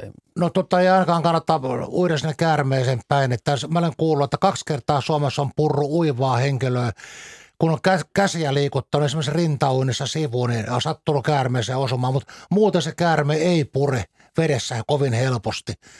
Se menee niin kuin kepin pää liikkuu tota, siinä pinnassa, vipa, vimpauttaa sitä molempiin suuntiin ja menee eteenpäin ja eri suuntaan lähtee uimaan, minne käärme on menossa, niin sillä sitä selviää parhaiten. Mutta käärme ei hyökkää kyllä vedessä ihmisenkin. Niin just, eli pitää melkein niin kuin kohdalle osua ja suuhun laittaa käsi. Että se... Sanotaan sillä tavalla, että käden pitää osua, uimaliikkeen pitää osua siihen käärmeen suuhun. Ja se on onneton sattuma aina. Ja se on onneton sattuma. Onko ja. kyy hyvä uimaan? Siis Aivan loistava, aivan loistava. Rantakärme on vielä parempi. Se on, rantakärme on niin kuin Jani Sieveni ja tämä on sitten niin kuin, tämä on, tämä on niin kuin Matti Rajakylä tämä kyy. Molemmat on voittanut arvokisamitalla. Kyllä, eli siinä saa niin kuin, tota, kesämökin isäntä tai emäntä pistää, niin kuin, jos haluaa perässä pysyä, niin parastaa. Kyllä, kyllä. Okei. Okay. Asko, onko sulla Niin, siihen? mä ajattelin tästä uimisesta, että sen ymmärrän kyllä hyvin, että kesän lämpöisissä vesissä pystyy hyvin uimaan, mutta eikö niillä tule ongelma sitten, jos vesi on vähän kylmempää? Ne, Siinä ei ainakaan kovin pitkään voi uida. Ei ne mene sinne kylmään veteen tai vaihtolämpöisyyden takia juuri ollenkaan. Että veden pitää olla sellaista sanotaan samantyyppistä kuin ihmisellekin on hyvä, tuollaista parinkymmenen asteen, ainakin joku 18 astetta, että se pystyy pitämään aikaa olla. En minäkään vaikka tällainen riski ja paksu rasvainen mies, en mene mielellään mihinkään avantoon uimaan, vaikka se, vaikka se virkistävän vaikutuksen kyllä tiedän ja muuta. Vaan se pitää olla nautittavaa 18-25. Se, se sopii mulle oikein hyvin. Kuinka yleistä on, että käärme menee linnunpönttöön, syö poikaset, viettää yön pöntössä ja lähtee aamulla jatkamaan matkaa? Tässä on kuvan kerran laitettu WhatsAppissa viesti. Olisikohan tuolta nyt sitten pilkistämässä kyyn pää. Joo, mä olen, mä olen valokuvannutkin sillä tavalla, että käärme on ollut tosiaan, se on käynyt ensin mennyt sinne pönttö, se on vaikka tiäisen pesä ja purru ne kaikki poikaset hengiltä. Ja sitten se odottelee niitä, kun ne kuolee. Se kyy ei koskaan elävää saalista nielle. Se pitää olla aina myrkyllä tapettu ja tainutettu. Sitten taas rantakäärme on semmoinen, jos sattuu menemään pönttöön, mikä on harvinaisempaa, niin se ei taas koskaan syö kuollutta. Se pitää olla aina elävä, minkä se syö. Myöskin elävä sammakko, elävä myyrä ja niin edelleen. Sitten ollaan aikaisemminkin mainittu, jos ollaan Ahvenanmaalla ja nähdään tämä kangaskärme, vanha nimi kanervakäärme ja muuta, niin silloin sellainen tapa, että se kuristaa tämän saalisa ensin hengiltä ja vasta sen takia, että aika jännä juttu, kolme käärmelajia Suomessa ja kaikki saalistavat eri tavalla sähköpostia. Kissani kanssa kuljettiin pihan heinikossa kissavaljaissa pitkän narun perässä. Joskus kävi, että kissa pysähtyi ja minä jäin paikoilleni. Heinikosta kuului sihinä ja me hetken odottelun jälkeen kiersimme sihinän suunnan. Nukumme myös teltassa samalla pihamaalla. Koskaan en kuullut kuin sihinää, sekin kissan kanssa. Kissa myöskään ei saanut puremaa koskaan. Nyt me siis arvuutellaan täällä, että oliko sihinä sitten kyykäärmeen sihinää vai jotain muuta. Siinä on nimenomaan tässä kysymys. Ajattelin ihan sama asia, että onko tullut käärmeen sihinää, mutta jos on ollut käärmeen sihinää, niin kuitenkin se kissa on ollut käärmeelle uhka, se on sen takia sihissä siinä. Mutta en osaa sanoa nyt ihan tarkkaan, että ei tule mitään muuta sen tyyppistä sihinää nyt mieleen sitten, että Tässä ei ole lähettäjän nimeä ollenkaan, mutta tässähän tämä asia tuli käsiteltyä. Eli se on mahdollista, että siellä on kyykäärme sitten ollut. se on, se on aivan mahdollista. Jos huomaa, tästä on kysytty vähän useammassa eri muodossa, jos huomaa, että pihan tai mökin rakenteissa on jossain kenties kyy tai jonkun liiterin alle on mennyt jossain vaiheessa kyy, niin mitä pitäisi tehdä? Onko se mahdollista, että se jää sinne tai että siellä on useampia käärmeitä vai onko käärme esimerkiksi ollut vaan matkalla? tai Se on todennäköisesti vaan tällainen tilapäinen suojapaikka. Tai sitten se menee taas jonkun saaliselämän hajupolkua hakemaan sitä saalista sieltä. Että ei nyt rakennusten alla kyllä kovin usein. Mä yhden talon tiedän tota, omalla tutkimusalueella, kun mä olen elämuseon rengastaja myöskin ollut tässä vuosikymmenet, että missä on ollut käärmeen pesä rintamamiehessä talon kivijalassa. Niin siellä oli kyllä säpinää, mutta silloin sellainen perhe asui, että perhe ymmärti hyvin tämän käärmeen jutun ja siinä pikkulapsia kanssa opetettiin varomaan niitä ja aina oltiin kumisaappassa sitten liikkumassa.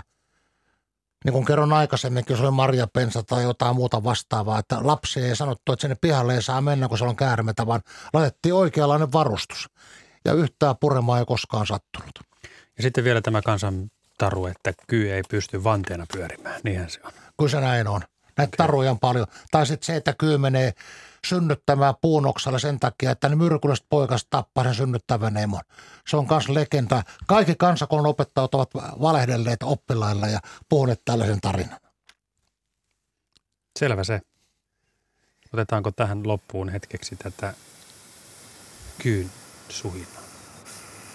Kyyn korkeataajuinen ääni kuuluu Lomakyy-ohjelman päätteeksi. Urpo, Kiitoksia kiitos. Urpo. Mukavaa Kiitoksia. kesää. Kiitoksia. Kiitos samaa.